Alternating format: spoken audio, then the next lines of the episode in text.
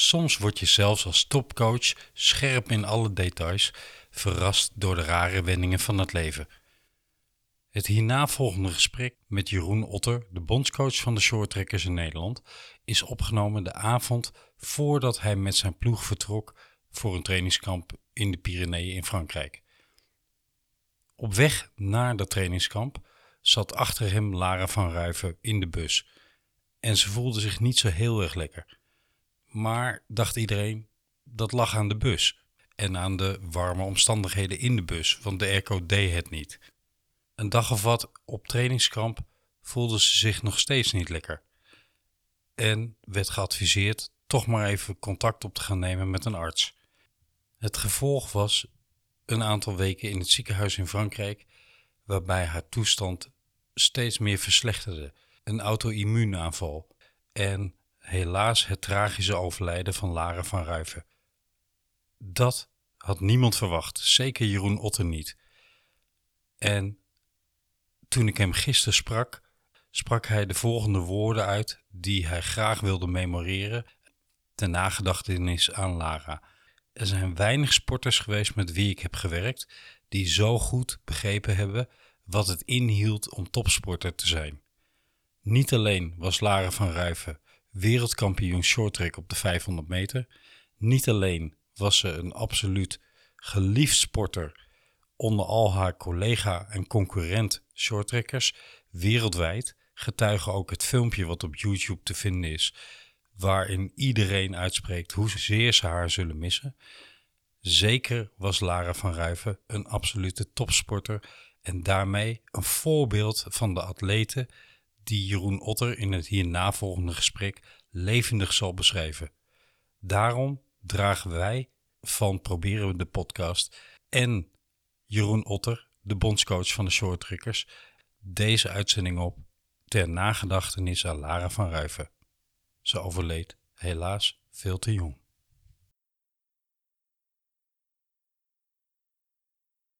Zenuwachtig? Uh, ja, tuurlijk. Het is, het is niet iets wat je alledaags doet of zo. Dus het is echt zo van, oké. nou, bijna wel nu. ja, ja, nu bijna wel. Maar, het is, ja. maar het is wel in de deep learning zone, laat ik het zo zeggen. Het is wel, uh, ja, het is niet dat ik denk, nou, ik schud het even uit mijn mouw allemaal, weet je wel. Het is toch, ja. Deze podcast wordt mede mogelijk gemaakt door Binkbank.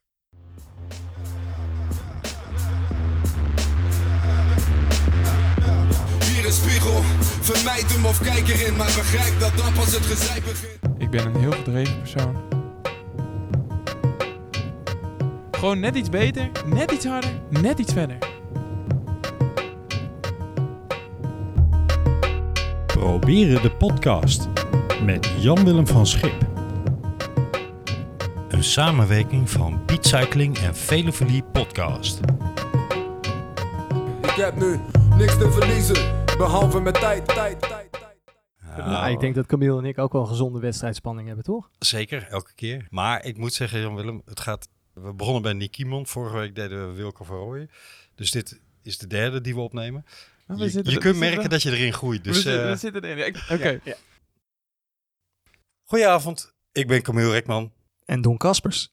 En je kent ons misschien van Velofilie Podcast. Maar vanavond zitten we hier om een hele andere reden. Met Jan-Willem van Schip.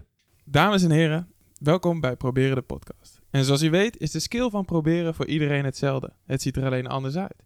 Dus of we nu gaan wielrennen, BMX'en, bergbeklimmen, risotto koken of shorttrekken, we proberen allemaal. En vandaag vervolg ik mijn reis op zoek naar net iets beter, net iets sneller, net iets verder. In de hoop aan het denken te zetten en aan het denken gezet te worden. Met vandaag als gast Jeroen Otter, de man die sinds 2010 het Nederlandse shorttrack op de kaart heeft gezet. Voor dat moment hadden waarschijnlijk weinig mensen in het land van shorttrack gehoord. Maar vanaf dit moment doet de grote hoeveelheid van zijn pupillen het ontzettend goed. De afgelopen jaren zijn de Nederlanders medailles gaan winnen op wereldbekers, Europese en wereldkampioenschappen. En, met als kerst op de taart, medailles op de Olympische Spelen. Die waren voor Suzanne Schulting, Shenky Knecht en Jara van Kerkhoff. En natuurlijk de legendarische bronzen plak voor de vrouwen relayploeg in 2018. Maar ook niet te vergeten dat Jeroen zelf ook nog even vier wereldtitels relay heeft binnengeschaatst eind jaren 80, begin jaren 90. Met zoveel in de breedte behaalde successen zou je kunnen stellen dat het geen uitschieters meer zijn. Wat is het geheim van zijn selectie? Zijn het de individuen of is het de gemene deler van deze individuen? de coach. Deze successen wekten mijn nieuwsgierigheid, want ze vinden plaats in een sport die voor mij een grote fascinatie heeft: short track. Het is een spelletje met vaak korte, intense potjes, met beslissingen in een split second. Niks zo van, oh, eh, ja, er is nu een grote kopgroep weggereden. We gaan even rustig eh, 10 kilometer afzakken naar de ploegleiderswagen en overleggen of we nou hard achteraan gaan rijden of niet, eh, mentality. Nee, helemaal niks daarvan. Het is alles erin. Het moet allemaal op dat ene moment gebeuren. Waar veel mensen denken dat het in sport draait om de sterkste, draait het naar mijn mening om winnen. Imposante labtesten en wereldkampioen trainen, die hebben we genoeg. Het gaat erom dat je op het juiste moment, op de juiste plek, de juiste hoeveelheid energie levert.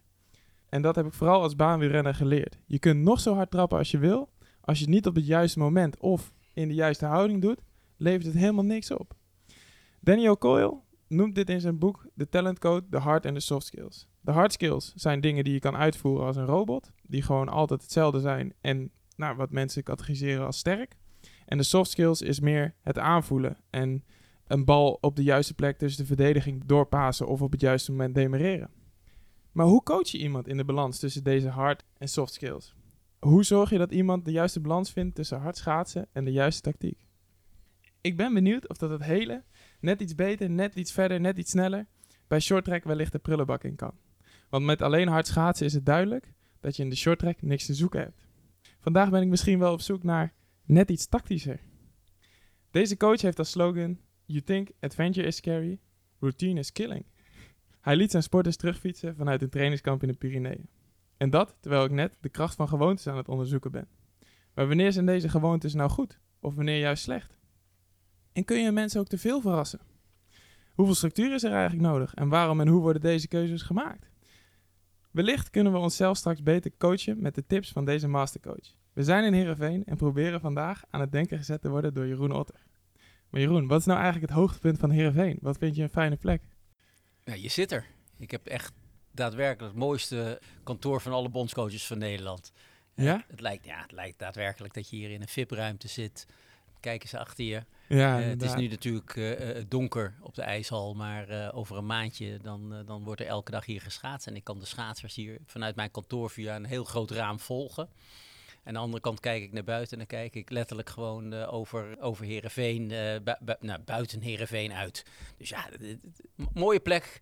En wat is, het, wat is het gevoel dan als je dan weer hier zo binnenloopt? Wat, wat- Nou, zo- sowieso. Nou, jullie zijn natuurlijk voor het eerst hier eh, in, in, in het vernieuwde, heer, in, in het vernieuwde stadion. Ja, het, is- het is een prachtige locatie. Hè? Ik, ik heb je net de, de, de ruimte gezien waar wij onze opwarming doen en waar we onze krachttrainingen doen. Nou, er is geen plek in Nederland die zoveel squatrekken van deze kwaliteit met zoveel gewichten naast elkaar heeft staan. We hebben een hoogtekamer om bepaalde trainingen te, te, te doen. We hebben de gelegenheid, en dat is in de jaren wel gegroeid, om nieuwe dingen te proberen, nieuwe apparaten aan te schaffen. En we doen dat met heel grote, grote regelmaat. We zitten er vaak naast, maar als we bingo hebben, dan geeft het ook daadwerkelijk meteen een impact op, op de resultaten waar we naar zoeken. Ja, ik denk nogmaals dat de Heerenveen voor het schaatsen op dit moment gewoon eh, de, de plek is om, om, om je trainingen te doen. Ja, wat vet. En we zagen ze ook al, eh, al liggen, de raketmotortjes voor de schaatsers. Ben je er, ben je er enthousiast en tevreden over? Of, eh, of is het allemaal nog top secret en eh mogen we het Nou niet ja, over top hebben? secret kan je het niet meer noemen. Het was wel het idee dat het wat secret zou blijven tot aan de Spelen. Maar ja, als je natuurlijk met zo'n eh, zo'n motor aan het trainen bent en dat ding maakt nog wel- best wel wat herrie. ja, en de- uiteindelijk de, de, de 400 meter eh, schaatsers, of ze nou aan het, eh, de, topjongens of de recreanten, alles schaatst om ons baantje heen. We Ja. zijn heel visible. Ja, ik, ik, wij proberen, wat ik al zeg, eh, zaken. En dit is ook een van die dingen. Hoe kan ik iemand in een wereld brengen die die nog niet kent? Hè? Hoe kan ik Mhm. hem een duwtje in de rug geven die dusdanig groot is dat hij eigenlijk een snelheid gaat ervaren? Denk, en, en oh, wat overkomt me nu? Jeetje mina, ik, ik dacht eigenlijk dat ik pas aan het eind van het jaar op een hoogtebaan in Salt Lake City de ervaring zou moeten, Mhm, mhm. moeten hebben. En ik krijg hem nu al maanden van tevoren. Nou, dat betekent dat hij uiteindelijk, als hij dat een aantal keren doet, dat hij naar onze materiaalmensen kan stappen en zegt: Nou, jeetje, met deze hoge snelheid heb ik het idee dat ik meer kromming in mijn schaats nodig heb, of minder kromming in mijn schaats, of dat ik misschien vlakker moet gaan rijden, of misschien nog erger. Dat hij gaat beseffen, jeetje mina, mijn techniek is gewoon niet bruikbaar op een snelheid die ik straks nodig heb op de snelste wedstrijd eh, van het jaar. Nou, daar kan je natuurlijk iemand doen verrassen op het moment dat je in Salt Lake City of in Calgary aankomt. Dus te laat. Maar dan is het zeker te laat natuurlijk, ja. Ja. En dan heb je nog een aantal dagen om aan te passen. En nu heb je maanden van tevoren de aanpassing. En is, en is jouw visie dan ook meer van, nou, ik wil met die raketmotortjes eigenlijk nog sneller rijden dan de, dan de wedstrijdsnelheid? Of zeg je meer van, nee, ik vind het juist belangrijk dat ze echt specifiek op die snelheid trainen? Zeg maar, net erover? Of, Nou, het gaat over het, de, de individu zelf. Hè. Je, je kunt je voorstellen als je een sprinter bent, dan gaat het heel erg om je maximale snelheid. En ben je een, nou ja, voor shorttrekker een duurrijder, Ja, ja, hè, dat duurt dan twee minuten. Dan eh ligt je maximale snelheid natuurlijk iets lager, maar dan wil je zo efficiënt mogelijk in schaatsen. Mhm. Hè, laat, laten we even grosso modo aannemen 8-0, 8 seconden over zo'n baantje van 112 meter. Dat is ongeveer het maximale wat je kunt, kunt rijden. Nou, een sprinter moet tegen die, tegen die 8.0 constant aanrijden. Mhm. En dat, dat zien wij ook. Hè. Ze hebben prachtige transpondertjes om. We hebben een heel groot scala aan televisies daar staan. Iedereen ziet zijn eigen rondetijd. 150 ronden per dag. Hij ziet hoe snel die rijdt en ik zie wat de ander rijdt. En onderling kunnen ze het vergelijken of ze uiteindelijk het doel wat we die dag voor ogen hadden, of ze dat ook halen. Hè? Met andere woorden, doe jij je werk, doe ik mijn werk, dan komen we ver.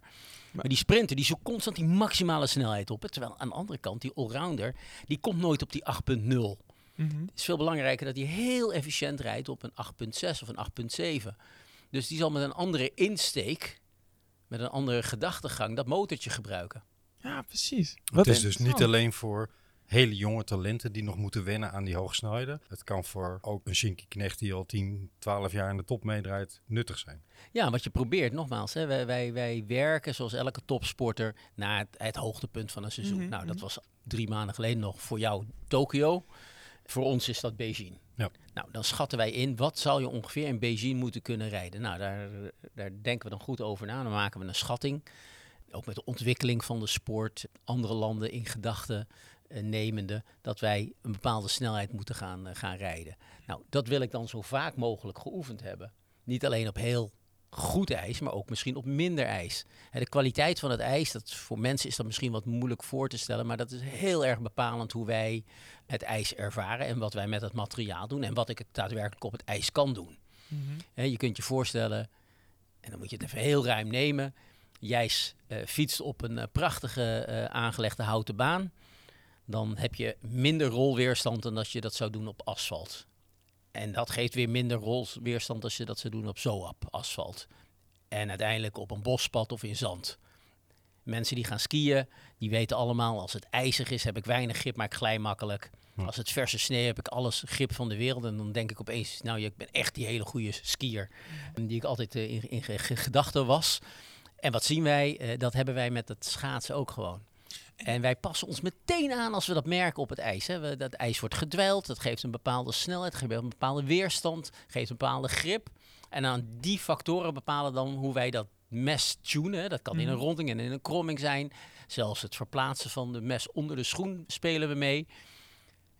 En dan gaan we aan de slag. En dan kijken of we die ronde tijd kunnen halen die we voor ogen hebben. En lukt dat niet bij sommigen, zoals je net zei, van Shinky Knecht heeft hij daar baat bij.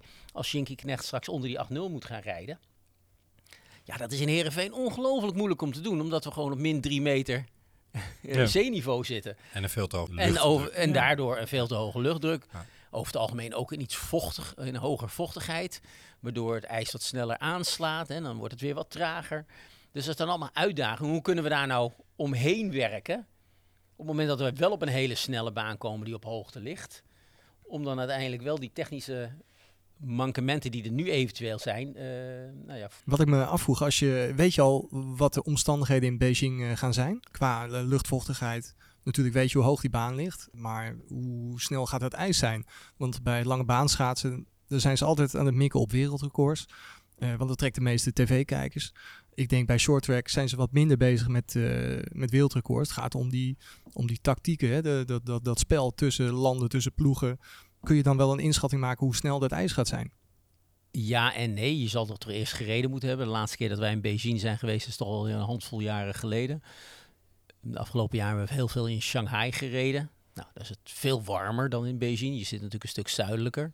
Vochtigheid is ook wat hoger. Je zit letterlijk eh, aan, aan het strand, als je dat zou kunnen noemen. Hè. Dat- Je hebt een grote rivier daar lopen, de vochtigheid is hoog.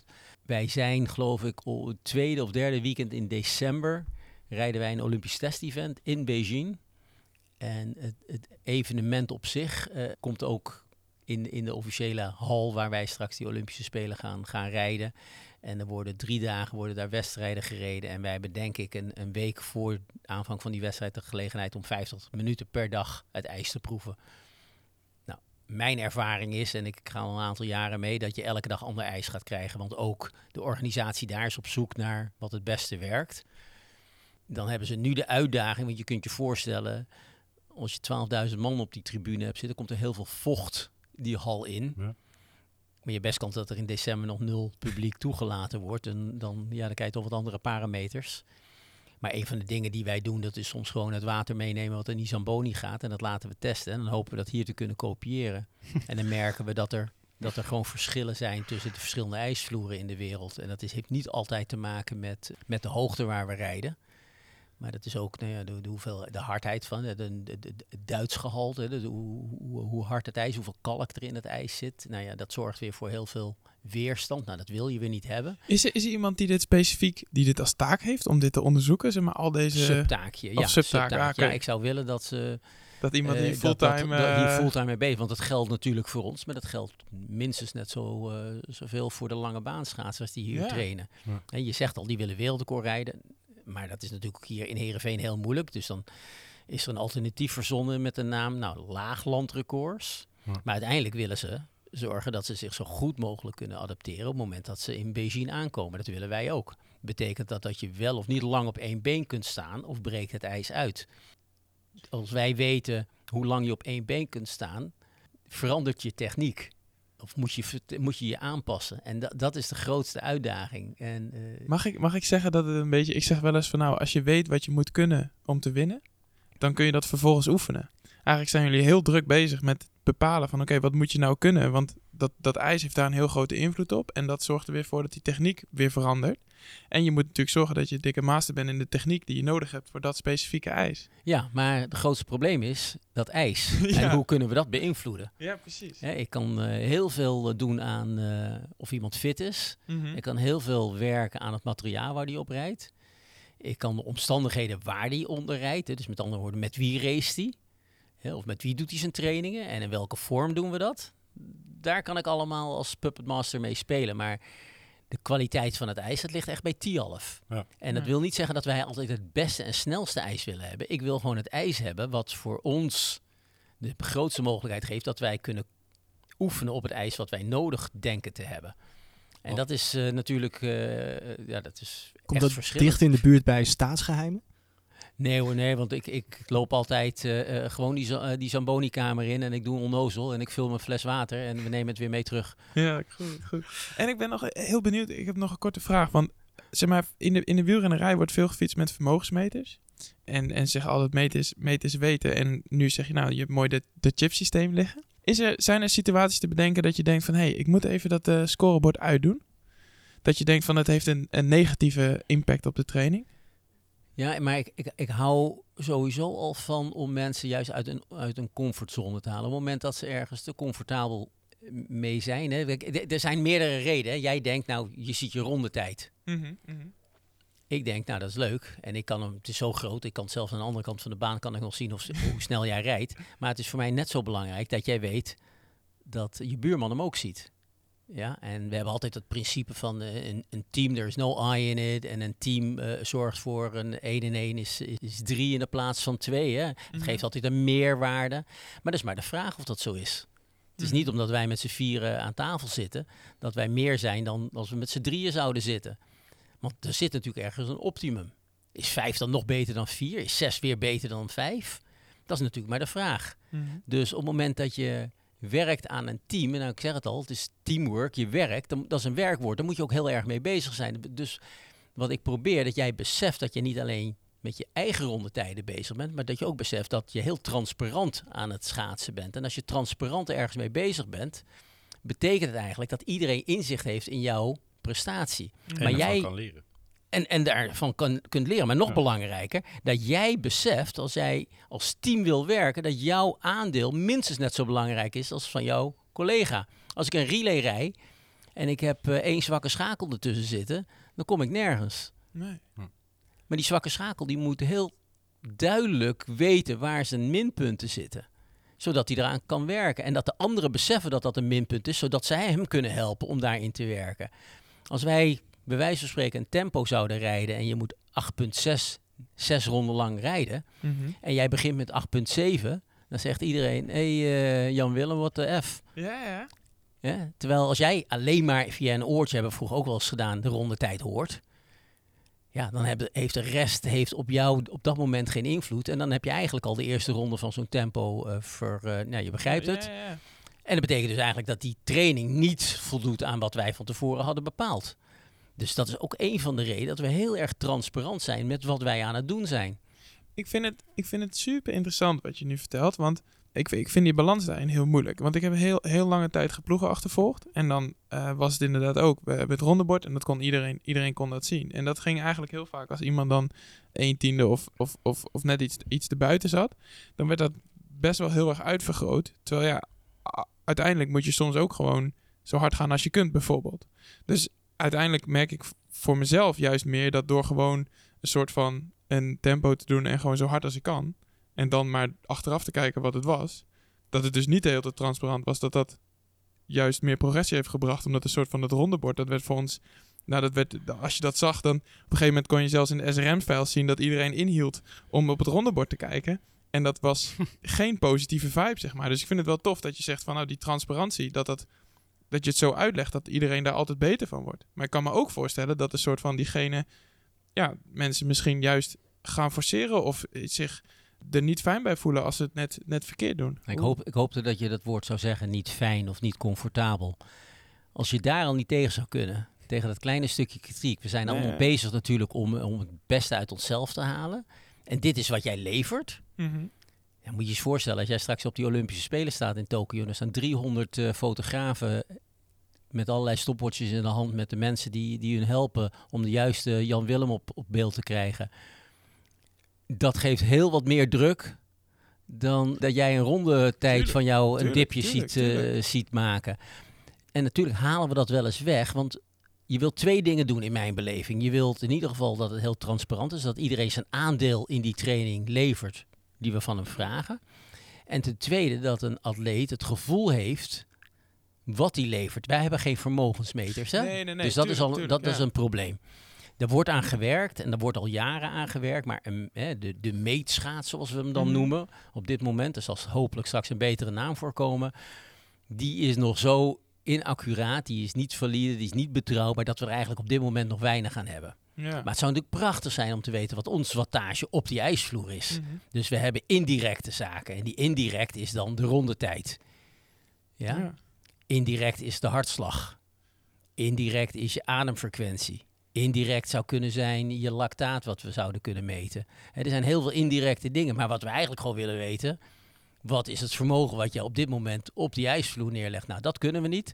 Die rondetijd is daar een hele goede indicator voor. Maar wat ik al zei, als het ijs langzaam is, Ja, wat zomaar na een half uur zou kunnen. Ja, dan rij je misschien dezelfde rondetijden als de dag ervoor, terwijl het ijs heel goed was. Dus dat moeten we aanvoelen. Hè? En dat schatten we ook in. Maar die rondeborden, daar kunnen we heel veel mee doen. Hè? Kijk, jij denkt dat, ik weet niet wie jouw coach op dit moment is.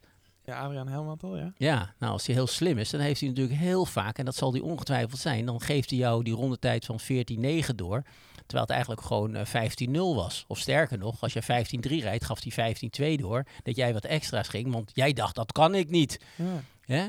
Wij kunnen nog spelen met, heel simpel, de, de baan niet op 111 meter eh, en 12 centimeter leggen, maar op eh, 112 meter en 12 centimeter. Waardoor de lengte langer wordt, waardoor de rondetijd uiteindelijk ietsje zou op de- omhoog gaan. En hoe reageren atleten daarop? Door meer en hogere inspanning te verrichten, door vaker van kop te wisselen. Dus het- er zijn heel veel mogelijkheden binnen zo'n rondetijd Ja. om eigenlijk te bepalen wat ik in zo'n training naar voren wil halen. En soms is het iets wat ze niet eens weten wat we naar voren willen halen. En soms wordt het heel duidelijk uitgelegd wat we van ze willen. Ja, ik vind dat ik vind noem- het dat noemen we eh, ja. manipuleren. En dat werd over het algemeen als heel negatief gezien. En ik denk juist dat het een prachtig instrument is om eigenlijk je doel te bereiken. Je kunt het ook een soort van prikkels noemen. Hè? Ik snap wat je bedoelt met manipuleren, maar mensen hebben vaak een negatieve associatie bij manipuleren. Maar jullie doen het juist om de routine weg te halen. om de. Nou ja, je om begon het er al mee, hè? Ja, precies. Ja, Ja, ja. Routine is killing. Ja. En eh, er zijn heel veel voorbeelden, denk ik, in die dat, eh, die dat kunnen benoemen. Hè. Je moet je, dat heb jij ook. Die baan die blijft altijd hetzelfde. Je traint Mhm. natuurlijk heel veel in Apeldoorn. En wij trainen ja, echt heel veel rondes hier op datzelfde Tialf. Dus het is ongelooflijk belangrijk om verschillende prikkels eh, te geven. Sterker nog, je moet dagelijks prikkels geven. En soms doet het er niet eens toe of het een goede prikkel is, zolang het maar een prikkel is. Het verhaal achter die prikkel is van veel grotere importantie dan de prikkel zelf. Hè, het geloven in dat je iets kunt halen, op welke wijze dan ook, zal een atleet veel meer uitdaging geven dan soms het echte verhaal. Hè, als ik jou zou vertellen over, en dan ben jij nog een wetenschapper, maar eh, wat een bepaalde training fysiologisch met je doet, of wat de Mhm, bloedwaarden mhm, zijn op het moment mhm. dat we wat zouden prikken. Ja, jij wil gewoon snelle rondetijden zien. Jij wil een goed gevoel hebben. Jij wil Ja, het ja. idee hebben dat je on top of the world staat. Hè? De Mount Olympus is van jou en niet van een ander. Dat is wat jij, dat gevoel wil je ophalen. En of jouw atrium wat aan het groeien is, of dat de ratio tussen je low en high eh, density eh, proteïnes of, of lipides, wat zijn, hoe, hoe, ze F, weet je wel? Eh, d- Maar, maar dat zijn wij al- al- al- als stafleden met al onze niches, zijn daar heel erg mee bezig. Mhm. Terwijl jij met, met veel andere dingen bezig moet zijn. Dan moeten we misschien even een, eh, een stapje terug maken naar eh, het moment dat je na jouw actieve eh short track carrière bondscoach wordt. Dat is overigens niet rechtstreeks in Nederland begonnen. Hè? Maar laten we als, als beginpunt even nemen je aanstelling in 2010. Want het detailniveau waarop je nu spreekt over hoe je trainingen en impulsen en prikkels en comfortzone en de waterhardheid enzovoorts benadert. Was dat vanaf jouw aanstelling vanaf het begin al meteen het geval? Of heb jij hier keihard aangewerkt om dit soort condities te kunnen scheppen? Dat sowieso, hè, dingen Ja. groeien. En ik hoop ook letterlijk dat ik vandaag weer ietsjes anders ben dan dat ik gisteren was. En of dat nou betekent dat ik wat scherper ben, of creatiever ben, of harder ben, dat doet er niet toe. Maar ook voor mij is het ongelooflijk belangrijk om constant maar in een verandermodus te zijn. Hè. Je wil niet dezelfde coach zijn als een jaar geleden. Het zou kunnen, maar dan krijg je de resultaten van een jaar geleden. En over het algemeen ga je daar niet mee winnen. In 2010 had ik een veel grotere uitdaging. Ik was daarvoor een aantal jaren in Calgary geweest. Hm. En in Calgary had ik een internationaal team. Acht, eh, een beetje gemiddeld genomen, acht rijders uit zes verschillende landen. Die in die landen, Nieuw-Zeeland, Israël, geen accommodatie had zoals Calgary dat kon aanbieden. Maar ook geen sparringpartner zoals dat internationale team dat bood. Wel ondersteuning, maar die ondersteuning was niet goed genoeg om uiteindelijk überhaupt die Olympische Spelen te halen. Nou, ik heb een aantal jaren daarvoor heb ik een internationaal team opgezet. De basis in, in, in België. En we zijn gaan zoeken naar betere omstandigheden om Mag ik- Mag ik uiteindelijk... nog een korte vraag daarvoor vragen? Wat was het moment dat je dacht van nou, ik ga dat coachen doen en ik wil daar echt heel goed in worden? Wat, wat, want dat zit denk ik nog, nog daarvoor. Op een gegeven moment moet je... die- oh, dat, die- dat, dat, is, dat is een hele simpele. Ik, Ja? ik heb, eh, ik heb eh, eh, ooit ben ik begonnen in, in, in ik weet niet, mid, mid 80 met economische wetenschap aan de, aan de UvA. Mhm. En want ik dacht eh, op de beurs te kunnen gaan werken. Hè. Dat zou zo'n eh, zo'n beursanalist veel geld verdienen op je veertigste niet meer hoeven te werken. Ik wil zeggen, misschien zoals elke jongen droomt, maar in ieder geval, dat leek mij wel wat. Misschien uit meer uit gemakzucht ook. Hè. Je had maar zeven collegeuren. Ik had niet begrepen dat je nog 30 uur daarnaast ook moest heel erg hard moest lezen. maar het leren kwam mij eigenlijk, als ik het deed, kwam me wel makkelijk aan. Ja, ja, ja. En toen werden wij, je, je noemde het een aantal keren in de jaar, eind jaren 80 zijn we wereldkampioen geworden Mhm. in de relay. En in 88 werd ik op de, de, de Exhibition Games, Mhm. wonnen wij ook goud. Ja. En toen dacht ik, ah, dat wil ik eigenlijk nog wel een keer in het echi. Mhm. En toen ben ik van studie veranderd, puur en alleen maar omdat ik dat schaatsen wilde doen. En in die tijd had je geen topsportfaciliteit op een, eh, op een universiteit. Dat lijkt tegenwoordig iets beter te gaan. En ik had ook de mentaliteit er niet voor. Ik vond het schaatsen zo prachtig. En ik ben wat anders gaan studeren in, in Den Haag. En wij werden in 90 wereldkampioen, in 89 ook nog. In 91 moesten we ons plaatsen voor de echte Olympische Spelen. In 92 werden we gedisqualificeerd. Ik had no- in de laatste vijf jaar had ik nooit een wedstrijd verloren op het hoogste niveau met mijn team. Nee. En we worden gedisqualificeerd en we gaan niet naar die Spelen toe. Nou, toen kon het nog individueel. Hadden we ook een, eh, een, een, een plaatsingswedstrijd. Moest top 8, zoals iedereen dat moest doen. Ik werd zesde. Maar toen zeiden ze, ja, maar Dat zijn een aantal schaatslanden die toch niet helemaal voldoen aan wat wij denken dat schaatslanden waren. Want hoe goed kunnen ze schaatsen in Australië en Nieuw-Zeeland? Nou, die konden best wel goed schaatsen, want die haalden nog medailles ook. het, het, eh, het, toen had ik echt zoiets van, jongens, ik wil laten zien dat als je het anders aanpakt, dat je met elke groep iets kunt bereiken. Het gaat erom wat bied je aan, op welke manier bied je het aan en welke erkenning kun je daarbij creëren. Als je sustainable wilt presteren, dan zijn er een aantal zaken die daar heel belangrijk in zijn. Je hebt goede faciliteiten nodig. Mhm. Ja, ik woonde toen in, eh, bij het Amsterdamse Bos, bij de roeibaan. En eh, ik trainde één keer in Amsterdam, twee keer in Den Haag, één keer in Zoetermeer. In het begin nog wel eens in Rotterdam, in Leiden.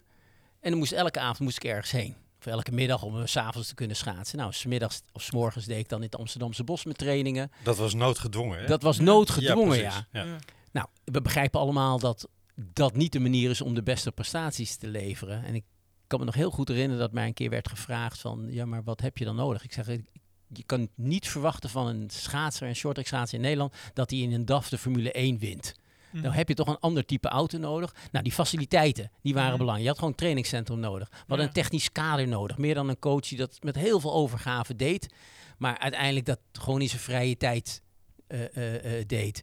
We hadden opleiding nodig om hoog te komen. Er er moest, moest veel kennis binnengehaald worden. Erkenning is een hele belangrijke. Ja. Hè? Je moet je eens voorstellen als jij. Nou ja, laat ik naar mezelf kijken. Als ik op de universiteit zei: ik heb een wedstrijd in, in het buitenland, dan zeiden ze: Nou prima, maar over drie maanden moet je alsnog je, je Mhm. tentamen doen. Ja, maar dan heb ik het wereldkampioenschap. Ja, dan volgend jaar maar weer. Ja. En tegenwoordig is het natuurlijk allemaal veel beter. Nou kan je het vandaag niet doen. Misschien kunnen we het volgende week met je doen. We kunnen het mondeling eventueel doen. We kunnen het tegenwoordig digitaal doen. Ik wilde wat dat betreft echt aangeven, jongens, van als je die erkenning kunt krijgen. Hè, en een shorttracker nu, die zegt ik ga naar het WK junior. En dan zegt zo'n high school eh, leraar, die zegt gaaf jongen, Ja, word ja. jij de nieuwe Suzanne Schulting. Ja. Nou, dat is een hele belangrijke, want dat betekent dat je in die, in, in die pijplijn al vroegtijdig kinderen krijgt die de gelegenheid krijgen om volledig te trainen. Nou. Dat zag ik al heel vroeg dat dat nodig was. Alleen in Nederland, in, toen bij de KNSB, werd dat niet, eh, niet geaccepteerd. En kreeg ik de mazzel echt om dat in Amerika wel te doen. Ja. Op een trainingscentrum, een locatie waar... eh, ja, elke training die we deden, even heel simpel, had je gewoon een, eh, een fysiotherapeut aanwezig. Hè, ja, wij kregen vanuit de universiteit kregen we een krachttrainer. Die werden testen gedaan op een niveau waarvan ik dacht, jeetje mina, dat hadden we op dat moment nog helemaal niet in Nederland. Hè, die, die Amerikaanse sport staat gewoon hoog aangeschreven. En ik kon me daarom helemaal mijn ei kwijt. Ik dacht, nou, Mhm. dat ga ik voor twee jaar doen en dan zien we het wel weer. En eh, ik werd toen aangenomen, eigenlijk heel simpel, omdat de Amerikanen wilden in die relay als land presteren. Individueel, dat vonden ze allemaal niet zo erg belangrijk. Mhm. We hadden twee jaar, want dat was de splitsing, dat weet jij natuurlijk niet. Maar vroeger had je de Olympische winter- en zomerspelen in Ja. hetzelfde jaar. Weet je dat nog? Kan je dat nog herinneren? Nou, ik- 94 op de, op, op, op, eh, Ja. in, de, in de Arnhemhal heb je van alle spelen heb je Oh, een nou ja, eh, bord. En toen ja. op een gegeven moment dacht ik, hey, wat is hier aan de hand? En toen kwam ik inderdaad achter dat er een splitsing is gekomen. En, ja. en die, die is ge- gekomen in eh, Barcelona en Albertville in 92. En twee jaar later hadden we Lillehammer. Mhm. En dat is precies de periode dat ik in 92 naar, naar de States ging. En eh, met die aanpak, verplicht centraal trainen, een, een beetje my way or the highway. Ik bedoel, als je nou erg van iets leert, dan was dat die aanpak ook niet altijd werkte. Maar op dat moment pakte het goed uit. Haalden we eigenlijk heel veel medailles. ja. Eh, met een team waarvan mensen vooraf zeiden, twee jaar daarvoor, nou, die gaan we niet in de finale zien. Mhm. En alleen dat was mijn motivatie echt voor jaren geweest, jongens. Het moet anders, want ik vond het zo zonde dat wij in Nederland niet die gelegenheid in de jaren 90 of 80 kregen om het maximale uit iemand te halen. Het is natuurlijk ongelooflijk oneerlijk om aan de ene kant hele zware eisen te stellen, aan de andere kant niet die ondersteuning te krijgen om daar Ja. daadwerkelijk aan te voldoen. Als jij niet de fiets krijgt om het op te die, die, die, die, nou ja, die ik- alleen maar te matchen is, dan wil ik nog niet eens zeggen dat je een betere fiets moet hebben. Maar je moet toch wel iets hebben die eh, gelijk staat aan je concurrenten. Ja. Hè, dat een baan Nee, daadwerkelijk geen betonbaan is van 400 meter lang. Maar ik vind het vooral, vooral die erkenning vind ik gewoon heel interessant. Omdat dat, dat had ik ook van tevoren op, opgeschreven. Van nou, stel je voor, je, je gaat, weet ik het wat, je zegt nou, ik wil FC Utrecht beter maken of zo. Dan, dan snappen mensen van, hé, hey, dat bestaat al en daar kun je naartoe en dat, dat kun je inderdaad beter maken. Mensen kunnen het voor zich zien. En Maar om inderdaad zo'n nieuw traject op te starten. En wat jij ook zegt, van dat er nu die erkenning is. En dat iemand zegt van nou, hè, je hebt een Suzanne Schultink als voorbeeld. En dat mensen er achteraan kunnen rollen en dat mensen het in het hokje kunnen plaatsen. Ik vind het wel heel vet dat je zeg maar, die energie hebt gehad om daar tegen te vechten. En ervoor bent gegaan om die te krijgen. En dat je die nu hebt. Dat moet toch tof zijn om daarop terug te kijken. Dat, dat, dat is ook mooi, ja. Maar die heb ik voornamelijk toen in de States gedaan. En in 2010 kwam ik terug, want toen wist ik dat Nederland echt aan het investeren was. Die hadden op dat moment al na Turijn in 2006 hadden die besloten, jongens, dat Nederlandse shorttrack dat moet naar een hoger niveau. Het kan niet zo Mhm. zijn dat we als schaatsland Geen Hè? shorttrackers. Ja. geen shorttrackers hebben. Hè? Nederland die heeft zich natuurlijk altijd ge, ge- ge- ja, geprofileerd bijna als schaatsland. Nou, Mhm. de internationale schaatsunie die heeft drie disciplines. Ja. Ja, dat is kunstrijden. Nou, dat zit dan ook nog eens een keertje met ijsdansen en kunstrijden in. Mhm. Dan heb je shorttrack en dan heb je lange baan. Nou, lange baan scoort natuurlijk al jaar en dag medailles. Maar op die andere disciplines deden we eigenlijk niet mee. Terwijl er landen als China, Japan, Canada op alle drie de disciplines scoren. Dus dat zijn in mijn beleving schaatslanden. Mhm. Nou, Maar nu, Toen jij uit Amerika terugkwam, ehm, was je toen in je, in je eh, beleving en focus en gedachten al van ex-topsporter coach geworden? Of was dat nog steeds voor jou op dat moment een learning curve? Oftewel, ging jij naar Nederland terug omdat je dacht, ik wil daar die coach worden? nee, nee, ik, ik ging naar Nederland terug omdat ik dacht, ik ga toch nog die beurs op. Moet ik heel eerlijk zijn. Nee. Oké. Ja, Nee, maar in 98 ben ik naar Nederland, nou, maar ik merkte toen al de achterstand was groot en eh, dat, dat, ging me niet, dat ging me niet lukken.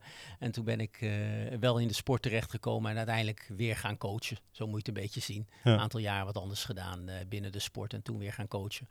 Maar ik, heb, ik, ik zat in Canada en ik merkte van de Canadezen dat de lange baanschaatsers daar, dat die heel erg opkijken tegen de Nederlandse allround schaatsers. Als je tegen Oranje rijdt, heb je eigenlijk een achterstand. Mhm. En ze rijden voor die twee. Oh, Sven Kramer, ja, daar is niet tegen op te boksen. Nou, logisch dat ze dat denken, want die jongen wint alles. Ja. En ik merkte diezelfde mentaliteit bijna, of diezelfde gedachte bij die Nederlanders van, potverdikke me jongens. Wij zitten tegen die Koreanen, we zitten tegen die Chinezen, we zitten tegen Ja. die Is het een Noord-Amerikanen. minderwaardigheidscomplex? Ja, in ieder geval plaatsen zich. Hè. De wedstrijd was van tevoren al eh, eh, bepaald. Ja. En daar heb ik best wel over lopen denken. Hoe, kan- ik herkende het per direct, Mhm. maar hoe kon ik dat nou veranderen? Dat was de grote vraag. En toen heb ik op een gegeven moment, een, eh, een, een- ik deed al een tijdje mee in die sport, dus dat scheelt dan. Heb ik eh, kampioenen aangetrokken om mee te trainen. Of dat nou voor een langere tijd was. Harald Silofs, die was Europees kampioen shorttrack geworden in 2008. Een jongen uit Letland. Nou, als je nou Letland en shorttrack schaatsen, Letland en überhaupt schaatsen, dat zijn niet twee dingen die, eh, die bij elkaar horen, zou je denken. Maar ook die jongen is gewoon gevormd in de manier waarop hij traint, met zijn eh, karaktereigenschappen, heeft hij die titels gehaald. Die heeft met ons meegetraind. Toen hebben we op een gegeven moment eh Jungi Kwak. Nou, dat is die jongen die is nog geen twee turven groot. Een, een, grootheid in Korea. Eh, die heb ik mee laten trainen. Puur en alleen maar om onze atleten te doen beseffen, jongens. Het is niet waar je vandaan komt en wat voor pakje je aan hebt. Het is gewoon letterlijk, wat doe je? Dus die jongen die kwam hier in de zomer. Nou, wat doe je dan? Je ziet hem, hè? Je- Ik bedoel, je, en ik ben een kleine kerel, maar ik, ik keek er heerlijk overheen. Dus dan ga je hardlopen. Nou, die, die heeft hele kleine beentjes, dus we liepen hem zo voorbij. Nou, die jongens, oh, we hebben Jongi Kwak verslagen met hardlopen. Ja. Nou, dan gingen we fietsen. Nou ja, die jongen die komt uit Seoul. Daar heb je eh, overdag geloof ik 15 miljoen mensen. Ja, die fietsen wel, maar die zit op een home trainer. Dus op het moment dat hij hier de weg op moest, dat vond hij maar wat eng. Oh, die hadden we te pakken. Gingen we baanwielrennen, dat had hij nog nooit gedaan. Die hadden we ook te pakken. Gingen we, Ja. gingen we kracht trainen? Ja, dat kon hij goed. Maar omdat hij wat klein was, zijn natuurlijk verhoudingswijs die gewichten iets minder. Dus wij voelden ons goed, misschien wat onterecht, maar ging je sprongen doen. Nou, allerlei zaken, die brachten we aan het licht. En we konden hem zo heel langzaam afschillen Mhm. tot gewoon een jongen die op het moment dat hij die ijsvloer opstapte, veranderde hij gewoon in een racebeest. Elke training was voor hem een race. Elke training was uitdaging. Elke training was beter zijn dan gisteren. En niet zozeer ik wil conditioneel goed worden. Ik wil dat spel short track beter spelen dan dat ik gisteren speelde. En je hebt, uiteindelijk in onze sport heb je denk ik drie pilaren zoals ik ze altijd noem. Mhm. Je fysieke capaciteiten. Nou, die heb jij natuurlijk ook in jouw sport. Ja, ja, Dan heb je de technische capaciteiten. Hoe efficiënt kun je schaatsen? Hoeveel ja, je wil zo min mogelijk benzine gebruiken om zo ver mogelijk te Mhm, komen. mhm. En je hebt de tactische capaciteit. Met andere Ja. woorden, je ziet iets gebeuren. Je moet reageren. En je moet reageren. Wat zegt jouw intuïtie? Mhm. Dat je niet eerst naar de kant moet kijken en dat de scheidsrechter drie vingers, of de, de, de coach drie vingers Even omhoog doet. Of ploegleider terugbellen. Het moet allemaal op intuïtie gebeuren. Ja. Precies. Want je zei al in je introductie, het zijn split seconds. Ja. Die drie vas- eh, eh, eh, pilaren heb je en die worden overkoepeld in mijn, in mijn be- be- beleving door het mentale. Mhm. En dat, dat mentale is heel erg bepalend. Hè. Ik denk altijd op het moment dat je naar die startlijn gaat en je kijkt om je heen. Die gasten zijn allemaal heel goed getraind. En laten we nou heel eerlijk, eerlijk zijn. Je komt niet op een Olympische Spelen op het moment dat je fysiek niet sterk bent. Ja, ja. Ja? Iedereen die daar staat, die heeft een team om zich heen. Wat in dat gebied echt wel eh, eh, hoogstaand is. Dus met alle woorden, de kennis die wordt aangenomen is gewoon van hoog niveau. En dan houdt, hou je maar één ding over. Ze zijn technisch natuurlijk goed. Er wordt ge- goed, hè, de videoanalyses, er wordt van alles en nog wat gedaan. Is gewoon, Mentaal. ben jij mentaal weerbaar Ja. genoeg en vertrouw jij in het feit wat jij in de afgelopen jaren hebt getraind, zodat je nu het beste kunt zijn die jij moet zijn. ja. En die mentale capaciteit, die, die leg ik dan altijd wel uit als iemand het niet begrijpt van... hey, 50% is mentaal en die andere 50% zit tussen de oren. En die zie ze gek kijken en denk hè? Maar dat is daadwerkelijk zo. Dat is op dat moment bepalend of jij een wedstrijd naar je toe trekt of niet. Ja, want we hadden inderdaad ook al opgeschreven van tevoren van hoe coach je zelf een moeilijk moment. En we hebben ook met Nick gesproken over hoe hij naar een starthek gaat. Of hoe inderdaad Wilco Verrooy het beleeft op een berg als het moeilijk wordt. En ik weet het ook van mezelf als je inderdaad naar die start loopt. Hoe coach jij je sporters daarin? Wat, wat geef je ze nou geef je ze dan nog echt mee in de heat of the moment voordat ze... Om, om het maximale eruit te halen en zich niet te laten afleiden door misschien al die Canadezen of dan wel Nederlanders. Nou, om eerst te doen beseffen dat het niet uitmaakt of een Canadees is of een Koreaan. Mhm. Ja, nou, dat hebben we gelukkig met Jongi Kwak prima kunnen doen. Ja. Maar ook op dit moment nog, we hebben altijd buitenlanders die met ons meetrainen.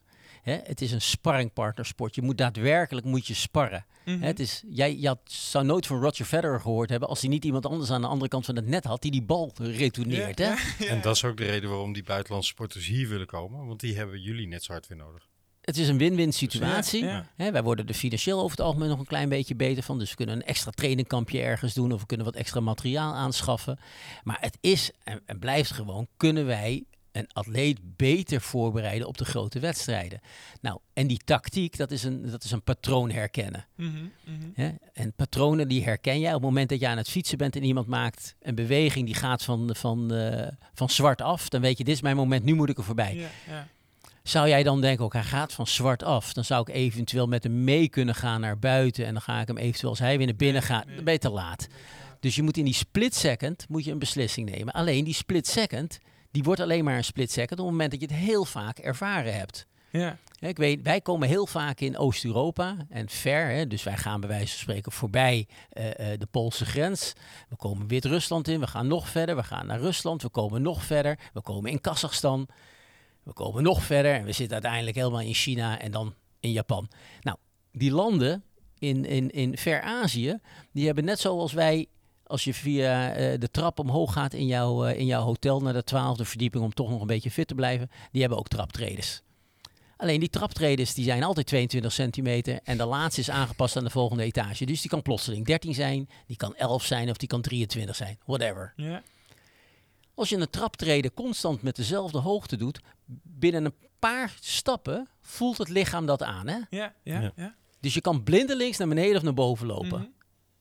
Totdat die traptreden dus plotseling afwijkt. Ja. En bam, en dan ben je opeens sta je weer even met... eh, Zo'n misstapje. Ja, Even ja, zo'n misstapje. Nou, dat is... Ik zorg constant in de training dat wij misstapjes creëren. Ja, wat mooi uitgelegd. Ja, En als die misstapjes gecreëerd worden, ga je daar dus op letten. En dan ga je ze herkennen. Dan zie je bij wijze van spreken dat de schaduw anders ligt.